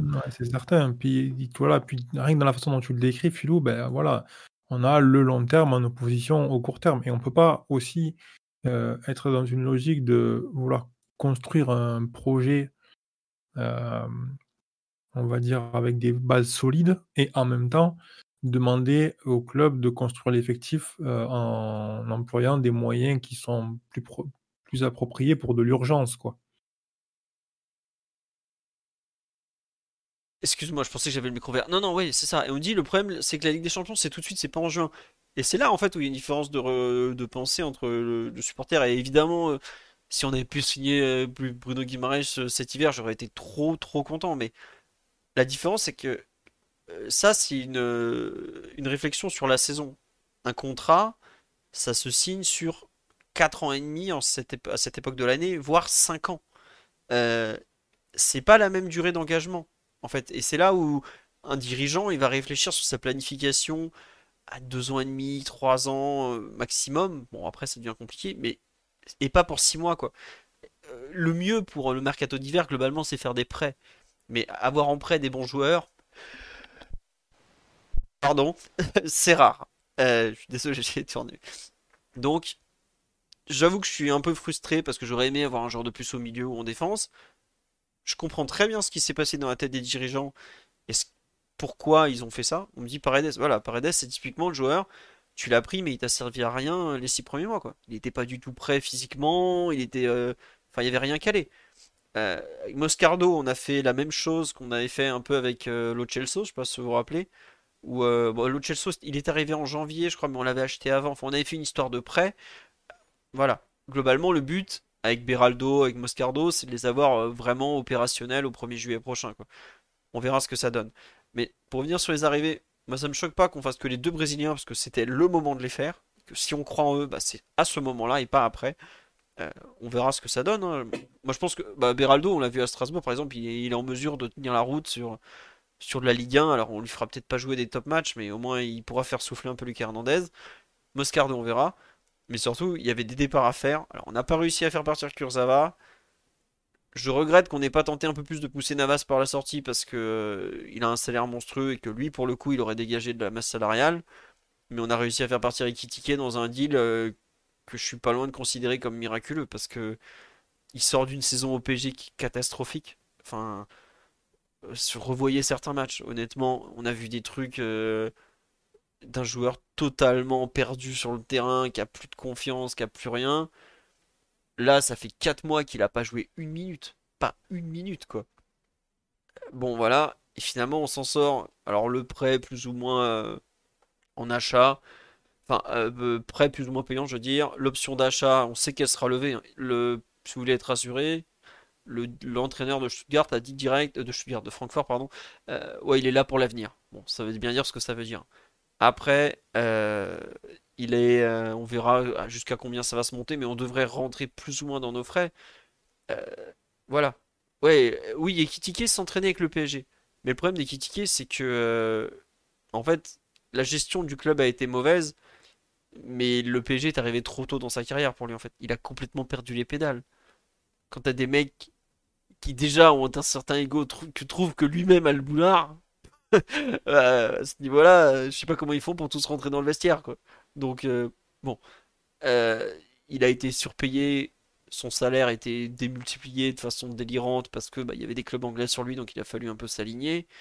Il y a des versions très différentes sur les sommes de l'option d'achat. En gros, ce que je comprends en recoupant un peu tout, c'est que le PSG est assuré de toucher ses 20 millions. Euh, et que pour arriver jusqu'à 30, ça dépendra un peu de ce qu'il va faire là-bas et un peu de la revente ensuite. Mais le PSG, d'après ses calculs, rentrera à peu près dans ses sous. Voilà. Euh, voilà en gros l'idée générale du, truc, c'est que tout le monde rentre un peu.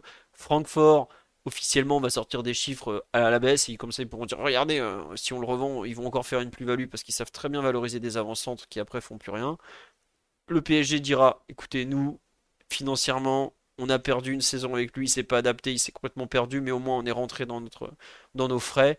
Tout le monde sera content, lui continuera sa carrière. il nous fera probablement une interview où il explique à quel point le PSG est nul. On s'en fout ça, ça fait partie du jeu. Voilà, tout le monde est content, qu'il explose, qu'il s'amuse, qu'il en profite. Euh, voilà. Ah non, le tacle n'était même pas pour Colomboigny. À vrai dire, je pensais à Jovic. Parce que 63 millions d'euros pour un mec qui, depuis, a pas mis un pied devant l'autre, c'était quand même une très très belle vente. Mais c'est pas très grave. Ce que je veux dire, c'est que pour moi, le plus important du, du mercato hivernal, c'était comme ça de faire partir certains joueurs. Et si on avait dû garder Ekitike encore 6 mois à rien faire, c'était vraiment vraiment catastrophique. Et. on me dit ce qu'il a subi critiqué, mais en fait, le problème, ce qu'il a subi, c'est aussi la contrepartie de ce qu'il a donné sur le terrain.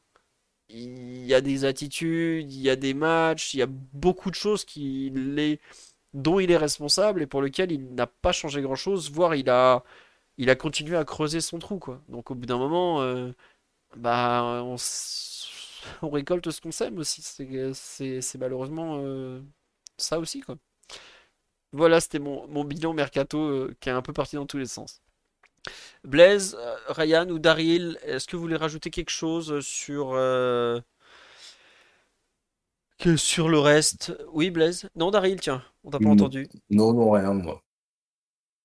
Ouais, non, mais il n'y a pas grand-chose de plus à ajouter. Hein. Je pense que vous avez été très complet sur, sur la nature du, bah, du mercato d'hiver, qui, qui est un mercato bah, d'ajustement ou pour corriger un peu les, les, manques enfin, ou, les, ou les erreurs. Mais euh, là, voilà, la conjoncture n'était clairement pas favorable, euh, à mon sens, euh, à, un recrutement, en tout cas des recrutements d'envergure suffisante pour, pour le PSG.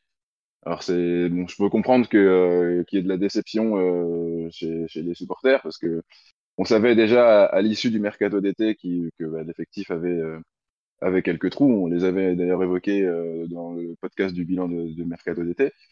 Et euh, bon, on, espérait peut-être que euh, qu'il serait comblé en au moins en partie lors de cette fenêtre de transfert, mais clairement, quand on voit ce qui, ce qui avait disponible, les, moyens à disposition du club aussi, parce que on a eu des, des pistes qui relevaient un peu du fantasme, comme Kimmich ou Guimaraes, qui ont pu laisser penser que qu'on avait beaucoup d'argent à, mettre sur la table, mais quand on voit du coup le, qu'il faut échelonner le, le paiement euh, de, de, de Moscardo, euh, on comprend euh, quelle est un, peu plus quelle est la, la, réalité économique. Donc voilà, c'est c'est un mercato. bon, moi, je, suis assez satisfait. On en avait un peu parlé déjà la, la semaine dernière. Je suis assez satisfait qu'on n'ait pas fait n'importe quoi, pas d'achat du type panic buy d'un trentenaire un peu rincé avec une vision très court-termiste qui, qui, qui, nous aurait posé problème à, coup sûr dans le futur.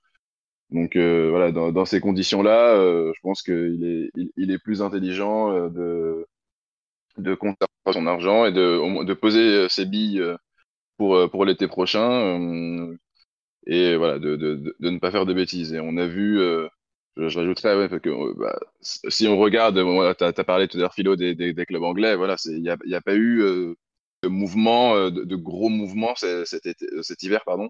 Euh, mais que ce soit vraiment dans tous les dans tous les championnats quoi c'était c'est la France c'est la Ligue 1 qui a le plus dépensé pour vous dire le, le, le club le plus dépensier du mercato d'hiver c'est l'Olympique Lyon non? C'est l'Olympique Lyonnais ouais. et, de, loin hein. la, enfin en Angleterre, je crois qu'il y a, je sais plus, je crois qu'Aston Villa fait signer un mec de D2 pour 20 millions. Au total, l'Angleterre, c'est 65 millions. Pour vous dire, en comparaison, je crois que l'hiver d'avant, Bournemouth, qui donc pas un énorme club, hein, avait mis autant à lui seul, si je me trompe pas, sur le mercato d'hiver. donc à, 20 clubs, ils ont moins dépensé qu'un seul l'année d'avant. Et qui n'est pas un gros club. Bah, à lui tout seul, par exemple, Enzo Fernandez aurait représenté le double des investissements euh, de cette, cette année. Quoi. Voilà. Donc euh, après, c'est euh, bon, est-ce que bon, c'est vrai que Lyon ils ont eu enfin le droit d'acheter, mais il n'y a pas que voilà. Et oui, effectivement, Lyon est dans le court terme, ils doivent éviter la relégation parce que c'est chaud un peu pour eux quand même. On s'en on s'en rend pas compte, mais ils étaient vraiment, euh, bah, ils sont, non, ils doivent plus être barragistes, mais ils étaient quand même barragistes à la Ligue 1 quoi. Ils sont ils sont sortis, ils sont plus barragistes depuis leur victoire de ce week-end, mais oui, clairement eux bah pour le coup, c'est le, le genre de club euh, qui, dont on peut comprendre qu'ils soient dans, dans une approche euh, plus court-termiste, étant donné leur, leur situation. Mais euh, pour nous, euh, je pense que s'il faut tenir six mois, bon, quitte à avoir des trous dans l'effectif, bon bah c'est pas grave, on, on, on bricolera, on, on, trouvera des, des solutions. C'est aussi un peu le, le, rôle du coach de, de travailler avec euh, le, le matériel et, euh, et les qu'il a à disposition et, et les contraintes euh, qui, lui, qui lui sont fixées par, par les circonstances et par, par, ses, par ses dirigeants. Donc voilà, on, s'adaptera et, et en soi, on, a, on peut quand même être plutôt satisfait entre guillemets que, que Beraldo soit soit un minimum euh, en, mesure d'apporter. Euh, parce que personnellement, voilà, je ne je, m'attendais pas à ce que euh, soit, euh, on puisse l'aligner dans un match de Ligue 1 euh, avant début de la saison prochaine. Bah, Donc, peux, si tu veux, pour comparer, quand Lo Celso est arrivé, les, premiers, les premières semaines, il était tellement à la rue et tellement loin physiquement que le club a dit mais en fait, il va aller jouer en réserve quoi.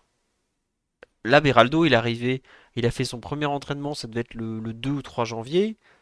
Il en est déjà, si je ne me trompe pas, à 4 matchs comme titulaire. Voilà. Donc, voilà. T'as déjà un joueur. Pas totalement. Je le vois pas du tout au niveau Ligue des Champions. D'ailleurs, les listes Ligue des Champions vont tomber. Je serais capable surpris qu'il soit pas dedans, par exemple.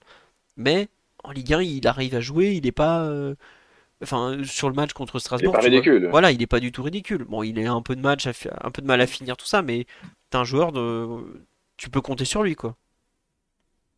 Voilà, c'est tout. Oui, oui, bah oui, ça.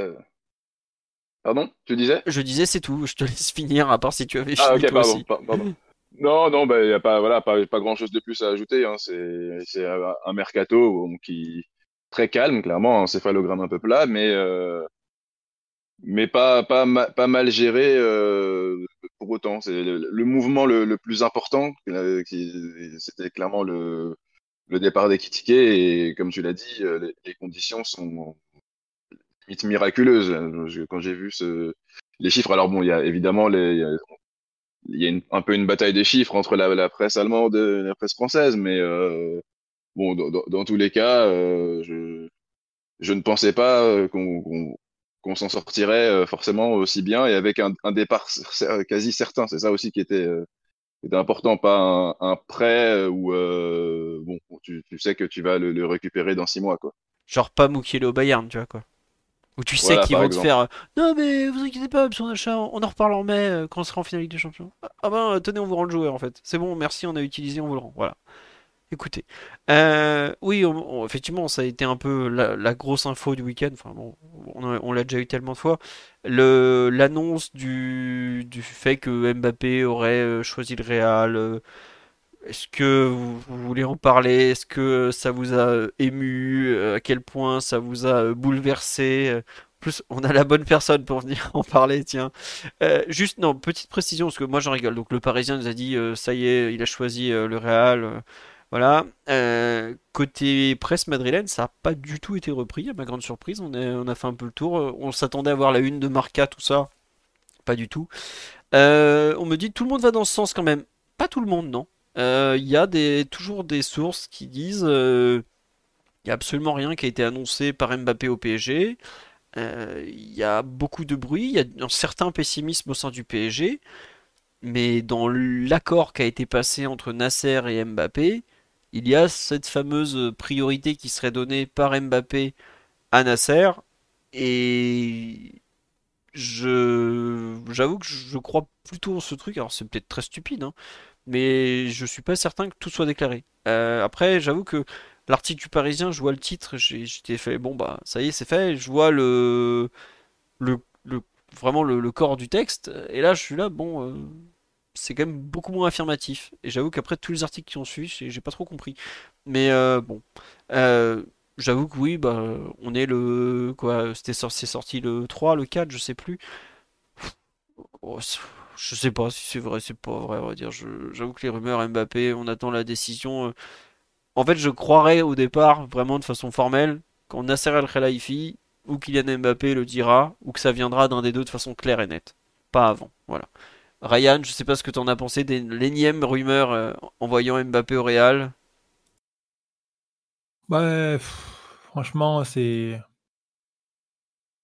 c'est quelque chose qui est difficile à évaluer, en fait, tant il y a eu des retournements et on a eu entendu tout et son contraire. Donc, heu, je pense qu'on est tous à un stade où on prend absolument tout avec, une des grosses, grosses pincettes et dans même dans le cas où là, il y a quand même pas mal de choses qui sont sorties, dans les médias français, alors que je pense que jusqu'à présent, c'était plutôt des choses qui sortaient dans les médias espagnols.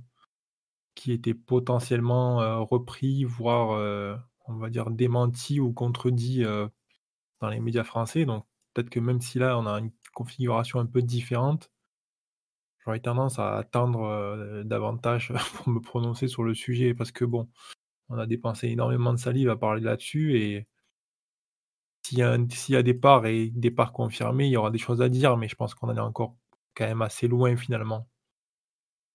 Voilà. Euh, Blaise ou Daryl, on dit sur live on n'en peut plus.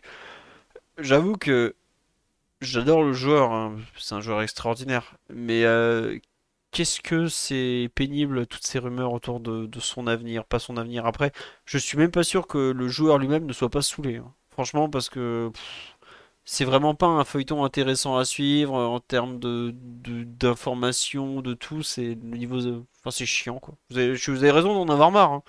Euh, on nous dit, ouais. filou par rapport à ça. Alors au-delà de des la rumeur de est-ce que c'est vrai, est-ce que c'est pas vrai, c'est que je pense qu'on en est à un stade où il y a enfin, il y a jamais aussi eu aussi peu d'excitation à l'idée que le ce transfert se fasse, heu, côté madrilène. Ouais. Et je le dis pas nécessairement au niveau de la presse, hein, je le dis par rapport à mes amis, les gens que je connais, heu, par rapport à mes mes réseaux, heu, voilà. Il y a eu y a eu plusieurs années où vraiment il y avait une grosse hype à l'idée que à l'idée que Mbappé rejoigne Madrid et là, je pense qu'on en est vraiment à un stade où même si ça se fait, bon évidemment, il y a l'excitation qui va monter si ça se fait et cetera, évi c'est sûr, ça va buzzer. Mais tu vois, même là, à l'annonce du truc, en fait, il y a tellement eu de virages et de revirements et cetera, heu, je pense que tout le monde est saoulé, en fait, par rapport à ça. C'est-à-dire que autant supporters du Real que supporters de Paris, que non supporters de ces 2 clubs, qui doivent aussi en avoir bien leur claque et hem et même le joueur, on ça se demandait vraiment si s'il il s'il a pas, en fait, heu, fait une bêtise à tirer ce truc, heu, aussi longtemps et à en employant cette stratégie de communication et cette approche de la situation-là, à vouloir, rester un peu dans ce mutisme-là, heu, finalement garder une communication, heu, ultra contrôlée mais pour avoir un petit peu cet espace de travail toujours un petit peu, entre guillemets «empoisonné» par rapport à ce que à cette éventualité, à cette épée de Damoclès qu'il y a au-dessus du club, par rapport à son départ. Je ne vois pas, en fait, qu'est-ce qui a été gagné, de l'argent, j'imagine, dans certaines mesures, mais finalement, si tu peux pas vraiment faire ton métier dans des bonnes conditions, je sais pas je sais pas si tu gagnes tant que ça, quoi. Oui, c'est un bon résumé.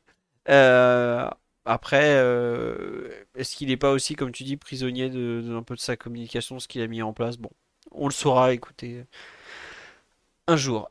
Daryl, Blaise, vous voulez rajouter quelque chose sur le cas Mbappé, si ce n'est que... Est-ce que vous êtes convaincu à l'idée que ça y est, c'est forcément totalement fait ou pas? Euh, moi déjà, je voulais, voulais répondre par rapport à, ce que Ryan disait des l'attente ou pas des supporters madrilènes. Je pense que c'est c'est la force de l'habitude. Vous, vous êtes réjoui un peu vite et ce joueur est insaisissable. Donc, je pense que c'est c'est aussi ça. Mais pour, pour répondre à ta question, honnêtement, j'ai eu des doutes ces derniers jours, mais je reste toujours dans la certitude que c'est loin d'être joué. Mais après, je peux comprendre que certains en aient marre, je peux comprendre que certains veuillent passer à la suite parce que ça, si je peux, peut je lis pas dans l'avenir, mais je sais que en tous les cas, s'il devait rester au PSG, la situation où il serait avec un avenir incertain, c'est quelque chose qui serait, qui se représenterait tout le temps. Moi, je suis persuadé que Mbappé, dans sa carrière, ou en tous les cas, tant qu'il aura ce poids-là dans le foot mondial, qu'il ait 5 ans, qu'il ait un an de, contrat, ça restera un joueur difficile à gérer parce que il a des désirs et il a des, bah, il a un poids tout simplement dans, dans le football mondial. Donc c'est quelque chose auquel il faudra peut-être s'habituer s'il venait, il était amené à rester. C'est quelque chose qui prendrait fin s'il partait à la fin de la saison, mais je pense que c'est pas du tout joué et que chacun a un intérêt à faire sortir des choses à un moment. est-ce que c'est côté parisien pour le presser? Parce qu'ils savent que Madrid, au final, ne fera pas, je pense, de proposition au-delà de ce qu'il, fait déjà, dans les prochaines semaines. Donc, si le feuilleton était amené à se prolonger, je pense que c'est uniquement en, raison de négociations avec Madrid et pas forcément avec, avec le PSG. Mais déjà, je ne suis pas persuadé qu'on ait une réponse au mois de février ou au mois de mars, ou en tout cas, tant qu'on est engagé en Ligue des Champions, je ne pense pas qu'on ait une réponse. Je ne suis pas persuadé que si Nasser a la réponse négative, on le sache avant qu'il y ait une annonce officielle. Et le Real, je ne vois pas l'intérêt pour eux de, de, de si c'est fait, de, de, se précipiter dans la communication. Je pense que entre, enfin, avant l'euro ou autre, ils, ont, ils auront la possibilité de, de communiquer. Donc, on n'est pas sorti. Et si, si chaque semaine il y a des news de, cet ordre-là et qu'on se mettait à les commenter, on ferait, on ferait que ça. Comme il a dit Ryan, on, a, on dépense beaucoup de salive le concernant. Et je suis pas persuadé que ça change depuis quelques semaines. Donc, on va attendre. D'accord. Il y a une remarque très intéressante sur la live. dit ouais, euh, vivement qu'on soit libéré, tout ça. Après, c'est là où ce qui est. Libéré de quoi, Philo euh, Bah, euh, en fait, c'est ça. Ce que j'allais dire, c'est que autant le brouhaha médiatique autour de l'avenir de Mbappé est insupportable, autant regarder ce qu'il fait sur le terrain. Enfin, je regarde beaucoup du football, c'est mon boulot. Mais plus je vois des avant-centres, et plus je me rends compte qu'il est vraiment très très très très fort. Et vraiment, c'est ça qui est dommage dans cette un peu cette guerre de communication entre le Real, le PSG, Mbappé. Euh, c'est qu'au final, ça fait passer ce qu'il est sur le terrain au second plan, quoi. Et c'est triste en fait, parce que avant d'être un enjeu, et je, vais y revenir après sur l'enjeu euh, entre les deux, c'est un joueur extraordinaire. On n'en a pas parlé par exemple, mais ce week-end encore, il envoie une passe décisive extérieur pied droit en pleine course. Euh... Bah, j'ai bien regardé ce week-end. Hein. J'ai pas vu beaucoup de passes décisives l'extérieur pied droit de mecs en pleine course. Je suis désolé de vous le dire, c'est pas très courant. Des pénalties ratés, ça j'en ai vu d'autres, par contre, je l'admets. Mais ce que je veux dire, c'est que euh, il y a au bout d'un moment si l'un des plus grands clubs de la planète le veut autant, c'est parce que c'est un joueur spécial et c'est là où c'est terrible. euh, il fait des choses très très fortes face au but. Et ça reste quand même le but du football de marquer des buts. Voilà. Donc euh, c'est ça où c'est dommage. Après, quand je vois des gens qui me disent ouais, euh, Nasser Al-Khelaifi il a raison, il doit de, il faut que Nasser lâche l'affaire et le laisse partir. Mais en fait, c'est tout l'opposé de ce qu'est Nasser Al-Khelaifi de dire ça. Nasser Al-Khelaifi veut faire du PSG l'égal des plus grands. Si Mbappé quitte le PSG pour le Real Madrid, quelque part il a perdu. Ça veut dire que la hiérarchie, elle existe encore. Et le but, par-dessus tout, du de, de Nasser notamment, c'est de la briser cette hiérarchie. C'est de faire du PSG l'égal des très très grands, des plus grands de, l'histoire du foot. On n'y en est pas encore. On n'est pas encore là, évidemment, mais je crois que le Qatar est pas prêt de vendre non plus. Et en fait, c'est là où je dis que s'il devient un enjeu, c'est que euh, on se rend pas compte en fait que si Mbappé part quelque part, c'est que on sera toujours inférieur. Enfin, c'est pas qu'on sera toujours inférieur, mais le PSG sera forcément inférieur par rapport au palmarès. Mais au moins à l'instant, si tu arrives à garder encore une fois Mbappé par rapport au Real, c'est que ça veut dire que ça fait deux fois en deux ans que tu arrives à faire dire aux meilleurs joueurs du monde qu'en fait ton projet ou ton club est aussi bien que celui de là-bas en fait. Et ça, c'est un truc qui est ultra important pour le PSG pour être crédible. Il y a la crédibilité économique, la crédibilité euh, sportive sur le terrain, mais il aussi la crédibilité un peu de, l'image en fait. Et c'est là où tu es archi crédible. Si tu arrives à faire prolonger le meilleur joueur de la planète dans ton club, que lui-même ils se disent bah en fait ouais ok évidemment il y a l'argent mais ça après tu peux vendre une autre histoire que celle de l'argent de l'argent il en touchera plein à Madrid ce que je veux dire c'est que tu arrives à dire à faire dire aux meilleurs joueurs euh, à faire faire aux meilleurs joueurs de la planète le choix de ton club en fait et c'est pour ça que quand j'entends des oh là là vivement qu'il se barre on en a marre mais non parce que c'est beaucoup plus que ça qui joue c'est à dire que s'il s'en va c'est qu'il nous dit aussi lui euh, en fait vous n'êtes pas assez bien pour moi non plus quoi c'est même au-delà, c'est le. Bah vas-y. De, son point, de son point de vue, euh, je sais pas si tu avais fini parce que, parce que là. Plus ou moins, oui. mais l'idée est là en fait, en gros. Ouais, non, mais je voulais juste par rapport aux propos, après je te laisse finir, mais vraiment par rapport à ce que la pensée de Mbappé, c'est même lui, c'est même lui dans sa posture de joueur dominant, de joueur qui décide. Si jamais il était amené à partir avec les conditions qu'on entend actuellement, bah, ce serait la première fois dans sa carrière où en fait, le poids de l'institution et le poids de l'histoire auraient un impact sur ses choix.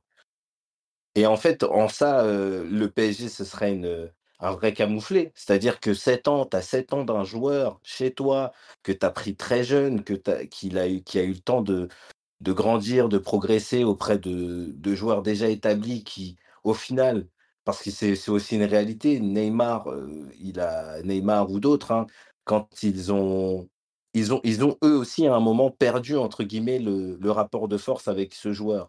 Et donc on le PSG a, vu, a pu voir très tôt que c'était, c'était un joueur d'avenir et de présent, français, qui avait un point marketing très important. Et vraiment, sa perte, au-delà de, bah, des chiffres, on n'a pas besoin d'en discuter, le poids qu'il a sur les statistiques, sur les résultats, sur même le jeu, hein, parce que il, réclame quand même des ajustements, il réclame d'être mis en valeur. Pour le, le, fait que Mbappé puisse considérer peu, enfin pas peu importe, mais en tout cas avec des conditions qu'il n'aurait jamais concédé au PSG, après sept ans au club, même si inévitablement c'est un joueur qui était amené à, avoir une carrière euh, pas forcément euh, jusqu'à jusqu'à la fin au PSG, ça dirait quand même beaucoup de choses. Et là, vraiment, je te rejoins sur l'importance au-delà du, au-delà du joueur qu'il est pour, euh, pour le projet du PSG, même, même si demain il devait, il devait y avoir moins de stars comme c'est attendu, ou en tout cas c'est affiché par le club. Le perdre aujourd'hui à 25 ans en fin de contrat sans qu'il rapporte une indemnité qui normalement aurait dû être celle du record, je trouve que pour le club, c'est beaucoup plus dérangeant que la perte. Enfin, c'est aussi dérangeant pardon, que la perte sportive. Eh bien, je pense qu'on a à peu près, à part si Ryan veut, rebondir dessus ou pas, euh, sinon je pense qu'on a, on a fait le tour pour cet énième débat Mbappé, qui sera probablement pas le dernier qui plus est.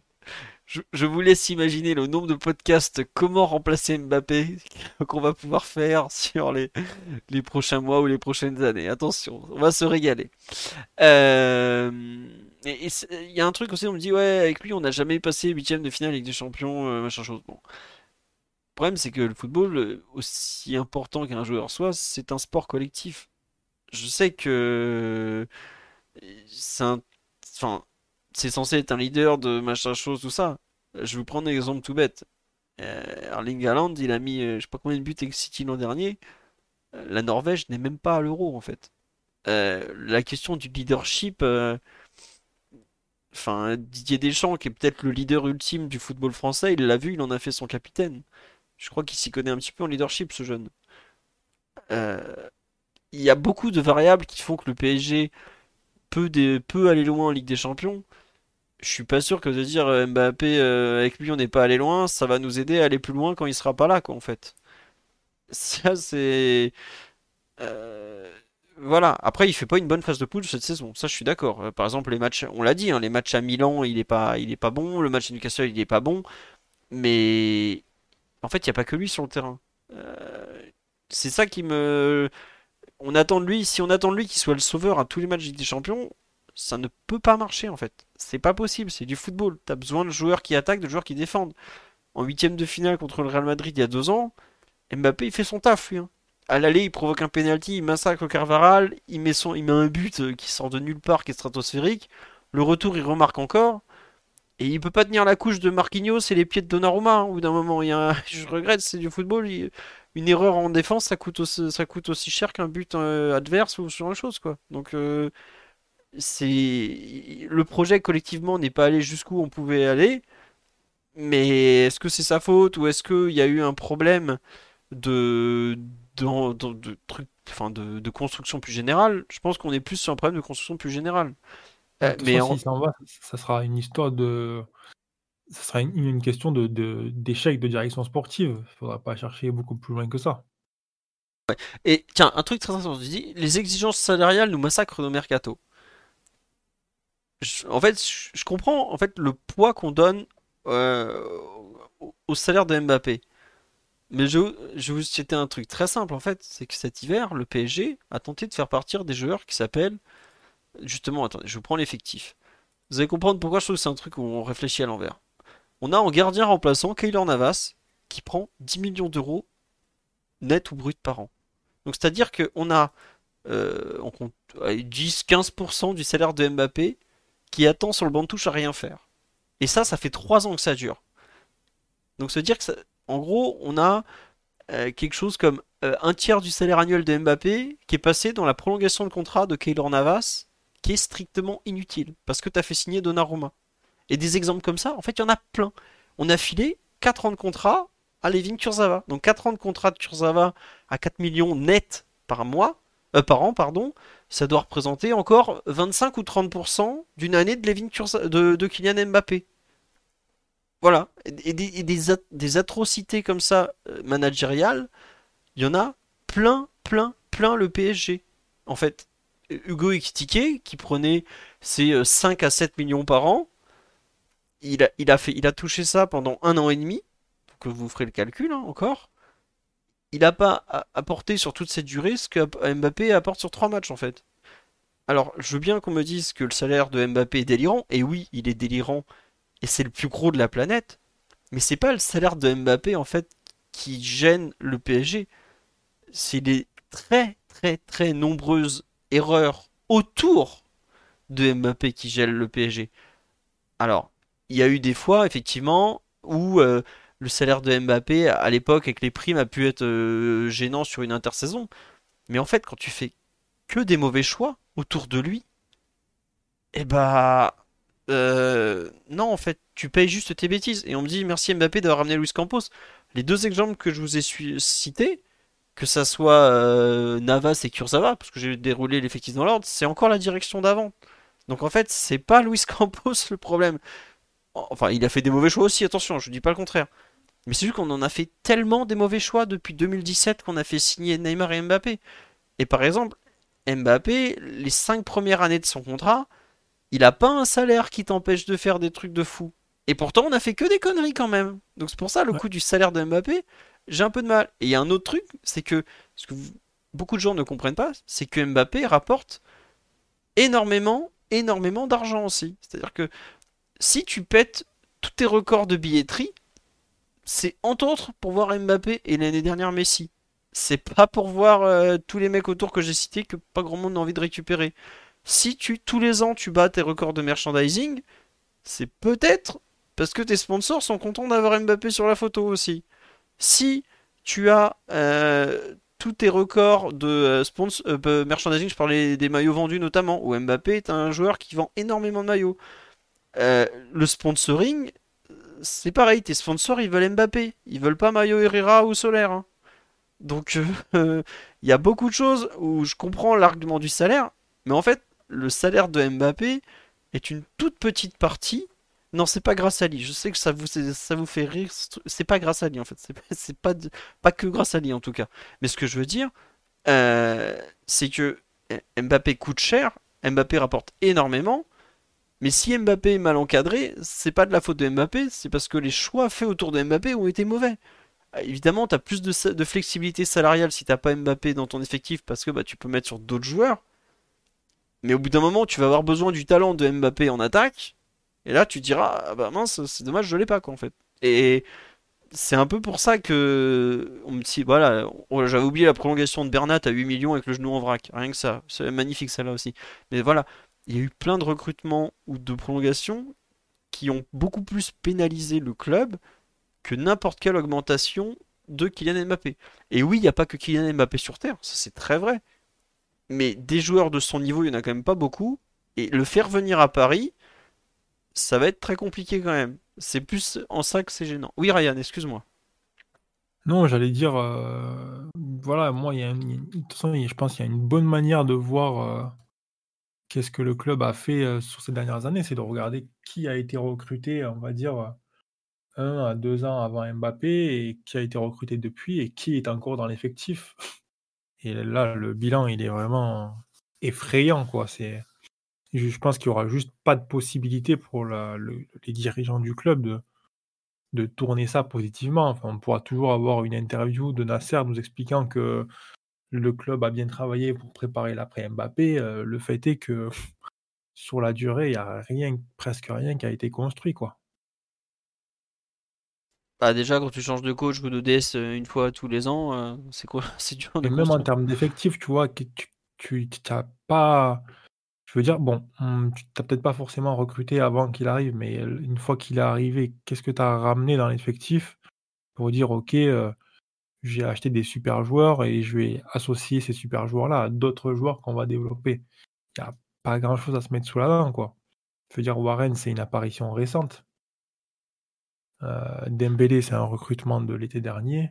Il y a Nuno, mais effectivement, euh, il- bah, on l'a pas vu depuis un an pratiquement sur le terrain, malheureusement. quoi. Ouais, et puis euh, dans ta défense, pareil, on peut pas vraiment dire que tu as apporté. euh, Bah, t'avais, t'avais recruté Navas, mais finalement, tu lui as mis Donnarumma dans les pattes. Euh, t'as Hakimi, mais il, lui a, fallu deux saisons pour être au niveau.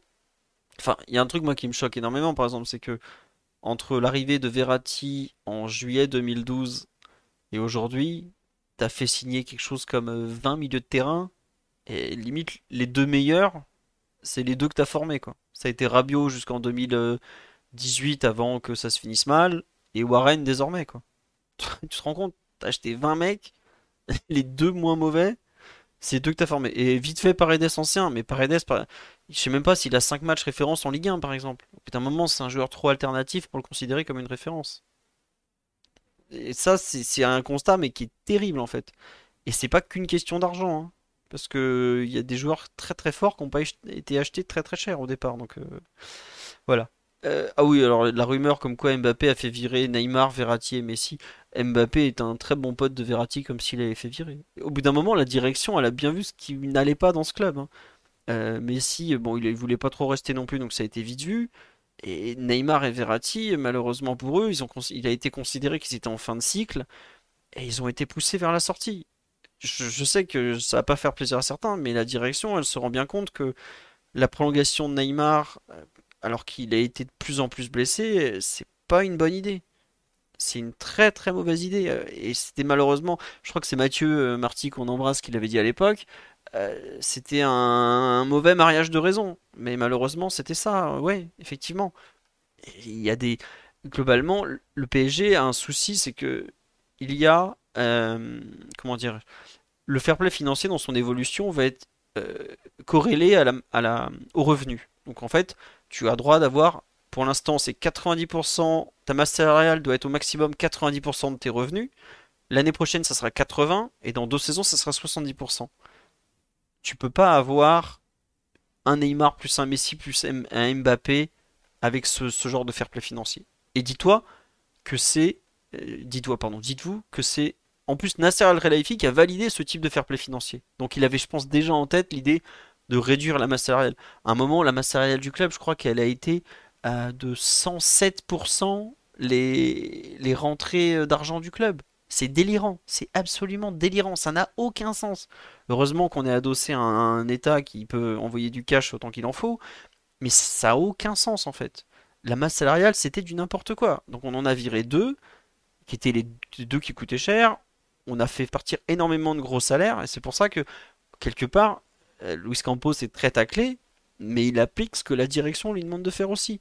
Repartir d'une masse salariale avec des joueurs quand ils signent, ils sont à 2, 3, 4, 5 millions. Allez, un peu plus pour les joueurs offensifs, mais les joueurs de 20 ans qui signent, c'est 2, 3, 4, 5 millions, pas plus. Ils signent pas direct à 20, 30 millions, comme on a vu passer des trucs complètement lunaires. Euh, des Ander à 8 millions par an. Voilà, les 20 millions d'Embélé, euh, ça, il faudra encore vérifier si c'est la réalité. On a touché 90 millions d'euros sur Neymar, plus ou moins, il faudra voir avec les bonus et tout, mais les bonus, on n'est pas prêt de les toucher vu l'état du type, quoi. Et Randall, bah ouais, Randall, par contre, ça, c'est un, un joueur dans lequel on a cru, on a investi une grosse somme pour 90 euh, ou 95 millions d'euros, mais c'est sur 5 ans, il faudra voir, le, le salaire sera forcément pas forcément si élevé que ça, je pense qu'on va tomber sur des chiffres autour de 8-9. voilà. Après, Lucas Hernandez, 19 millions. Lucas Hernandez, tu veux le faire venir à Paris, tu dois t'aligner sur les salaires du Bayern. Et le Bayern, attention, euh, il, ne paye pas en carambar. Hein. Ils envoient des salaires 15-20 millions. Euh, l'offre qu'ils ont faite à Harry Kane, qui a 30 ans, c'est 20 millions net par an, par exemple. Ou 23 pas net par an. Donc, c'est si tu veux faire signer un joueur du Bayern, euh, ça coûte cher. Ça, c'est un, un, truc que tu pourras pas faire autrement. Et Randall, c'est 10, 12. Je, il y a beaucoup de, il y a plus de primes aujourd'hui dans les contrats qu'il y en avait euh, à l'époque. Voilà, Barcola qui a pris, qui a coûté 50 millions, qui est un excellent joueur en devenir. Je suis pas sûr qu'il ait un salaire qui soit supérieur à 4, 5, allez peut-être 6 et encore 6 ça m'étonne parce que c'est plus ou moins ce qu'on a donné à Ikidike et la direction s'était rendu compte que c'était une connerie parce qu'à 20 ans c'est très très dur à gérer. Voilà. Euh, Skriniar, il prend pas 16 millions. Skriniar, il a pris une prime à la signature, mais le principe de la prime à la signature, c'est que bah, des fois, elle est lissée dans le temps, donc ça fait gonfler le salaire. Mais il faut pas oublier qu'on n'a pas payé de transfert. Donc euh, c'est pas non plus. Euh, globalement, le PSG est très très loin de, de, la folie qu'il a pu avoir par le passé sur, le, sur les salaires, encore un peu sur les transferts. Mais euh, le club s'est beaucoup calmé. les départs de l'été dernier, qui vont encore être suivis par d'autres départs en juin, je pense notamment à Navas, qui a un contrat délirant pour un gardien remplaçant. Bon, voilà, on nous dit euh, effectivement, Xavi c'est très bon coup. On l'a rapatrié, il faudra voir ce qu'il donne. Au pire, ça fera une belle vente. Bon, globalement, le PSG est un peu mieux un peu plus sainement géré qu'il l'était il y a quelques années. Mais c'est vrai que bah, ah, c'est moins bling bling. Ça, on va pas dire le contraire. Voilà. Bon. Euh, est-ce que vous voulez nous rajouter quelque chose, Blaise, Daryl ou Ryan, ou on a fait le tour Parce qu'avec ce dossier Mbappé, on a quand même fait une demi-heure de rab. Alors je pense que là, voilà. on a été très complet. Ouais, euh, oui, Marquinhos a été prolongé, mais je pense que le contrat de Marquinhos, par exemple, il y a beaucoup de, bonus dedans. C'est quelque chose qui se fait beaucoup. Et oui, on va encore traîner Bernat euh, une saison et quelques normalement avec son salaire, parce que vu la saison qu'il fait au Benfica, il va très probablement revenir. Ah oui, la réalisation de Prime Video était pas la meilleure. Allez, sur ce, je voudrais remercier Sil75, Yufak et Nyonzu Vom 2. S'il vous plaît, faites-moi des pseudos faciles à lire, je suis désolé. Euh, c'est compliqué. Euh, en tout cas, merci beaucoup pour votre fidélité. Pour euh, alors question sur juste, on finit sur cette question. Pourquoi Marquinhos a été remplacé par Danilo lors du dernier match? Le turnover Marquinhos Danilo, j'avoue que je le comprends pas vraiment. pour moi, il y a des questions physiques. Je serais pas surpris qu'on apprenne que Marquinhos, ça tire un peu sur les adducteurs. On est en janvier, euh, on n'a que deux joueurs sur ce poste-là. Je pense que c'est pour faire souffler. Mais c'est vrai que c'est un peu bizarre sur, euh, le poste. Et la Gambardella, euh, bah Blaise pourrait vous en parler avec moi, mais c'est encore trop. Non, franchement, oh, faut, qu'on forme des gardiens un jour. Je suis pas. C'est terrible. Euh, vraiment, euh, non, mais on est, on fait pas un mauvais match, on fait pas un très bon match. Marseille est un peu un match de, un match d'équipe qui, qui a moins de talent, mais qui se donne un peu plus, qui est excellent pressing côté marseillais. Collectivement, pour une équipe U19, très très très fort franchement, faut, faut le dire. Euh, et puis nous, bah, on, a les occasions, on met pas le but, mais on n'a pas beaucoup d'occasions non plus.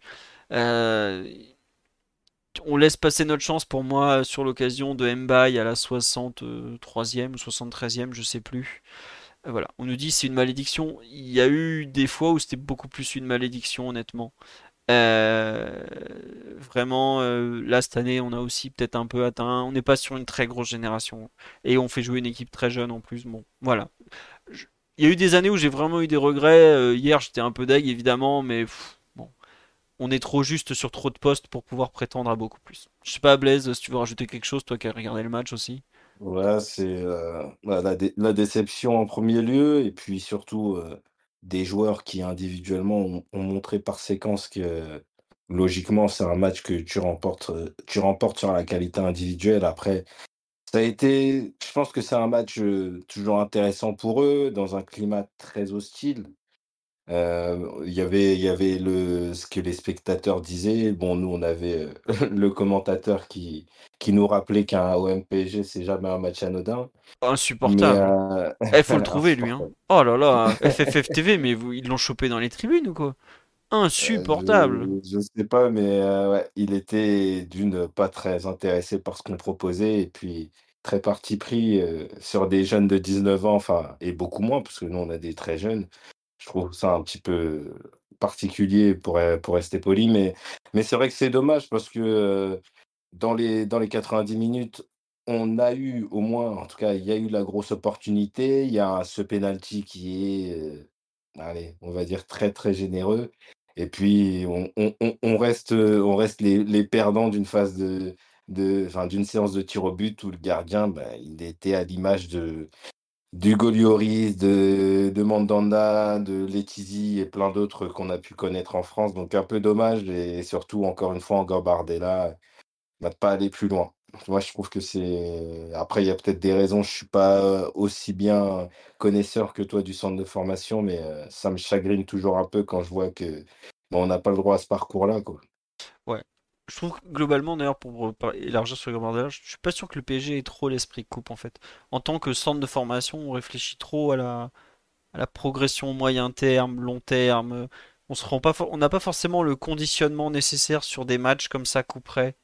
Euh, ils sont peut-être trop dans le confort, pas assez dans, dans la dalle. C'est très cliché. J'aime pas trop parler football de cette façon, mais la coupe, c'est un état d'esprit un peu particulier. C'est, il n'y a pas de, de 3 points, 1 point, de, valeur, de, division. T'es là parce que t'es là, c'est le tirage au sort et puis bah faut gagner en fait. Et je suis pas sûr que le PSG euh, sur la, en, formation ait totalement cet état d'esprit. Par exemple, on a eu des générations Youth League pour aller au bout, on n'est jamais, jamais allé au bout, on a fait que finale.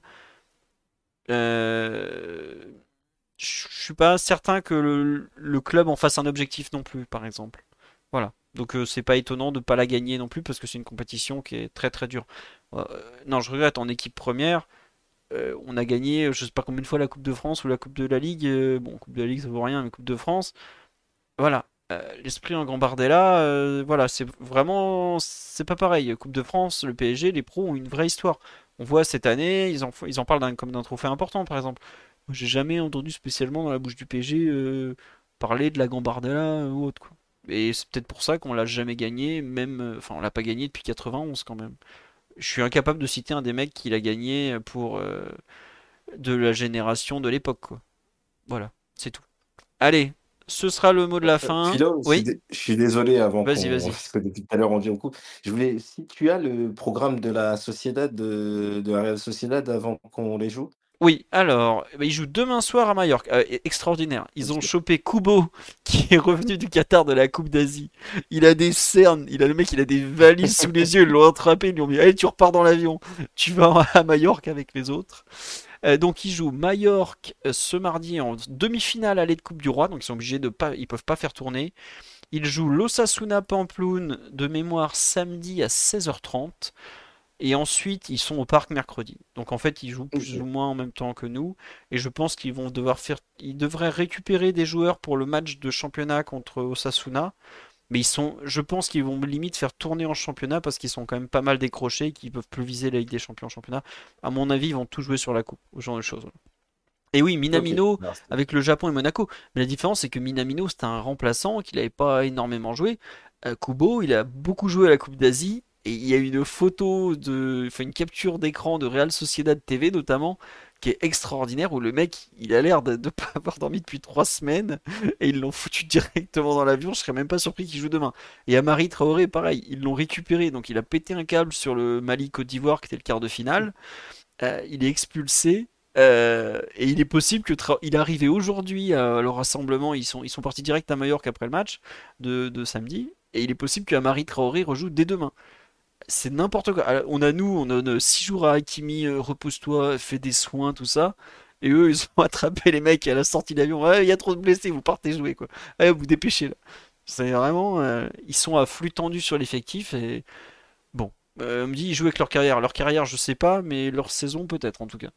Et ils jouent énormément aussi comme nous sur les prochaines semaines. On a, si je me trompe pas, on a ah, eu 9 matchs, je crois, de, sur février jusqu'à euh, jusqu'au match retour qui est, je crois, le, le 6 mars là-bas, un truc du genre.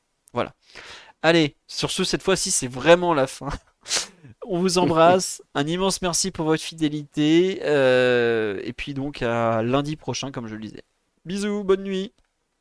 Ciao, bonne soirée. Ciao, bonne nuit à tout le monde.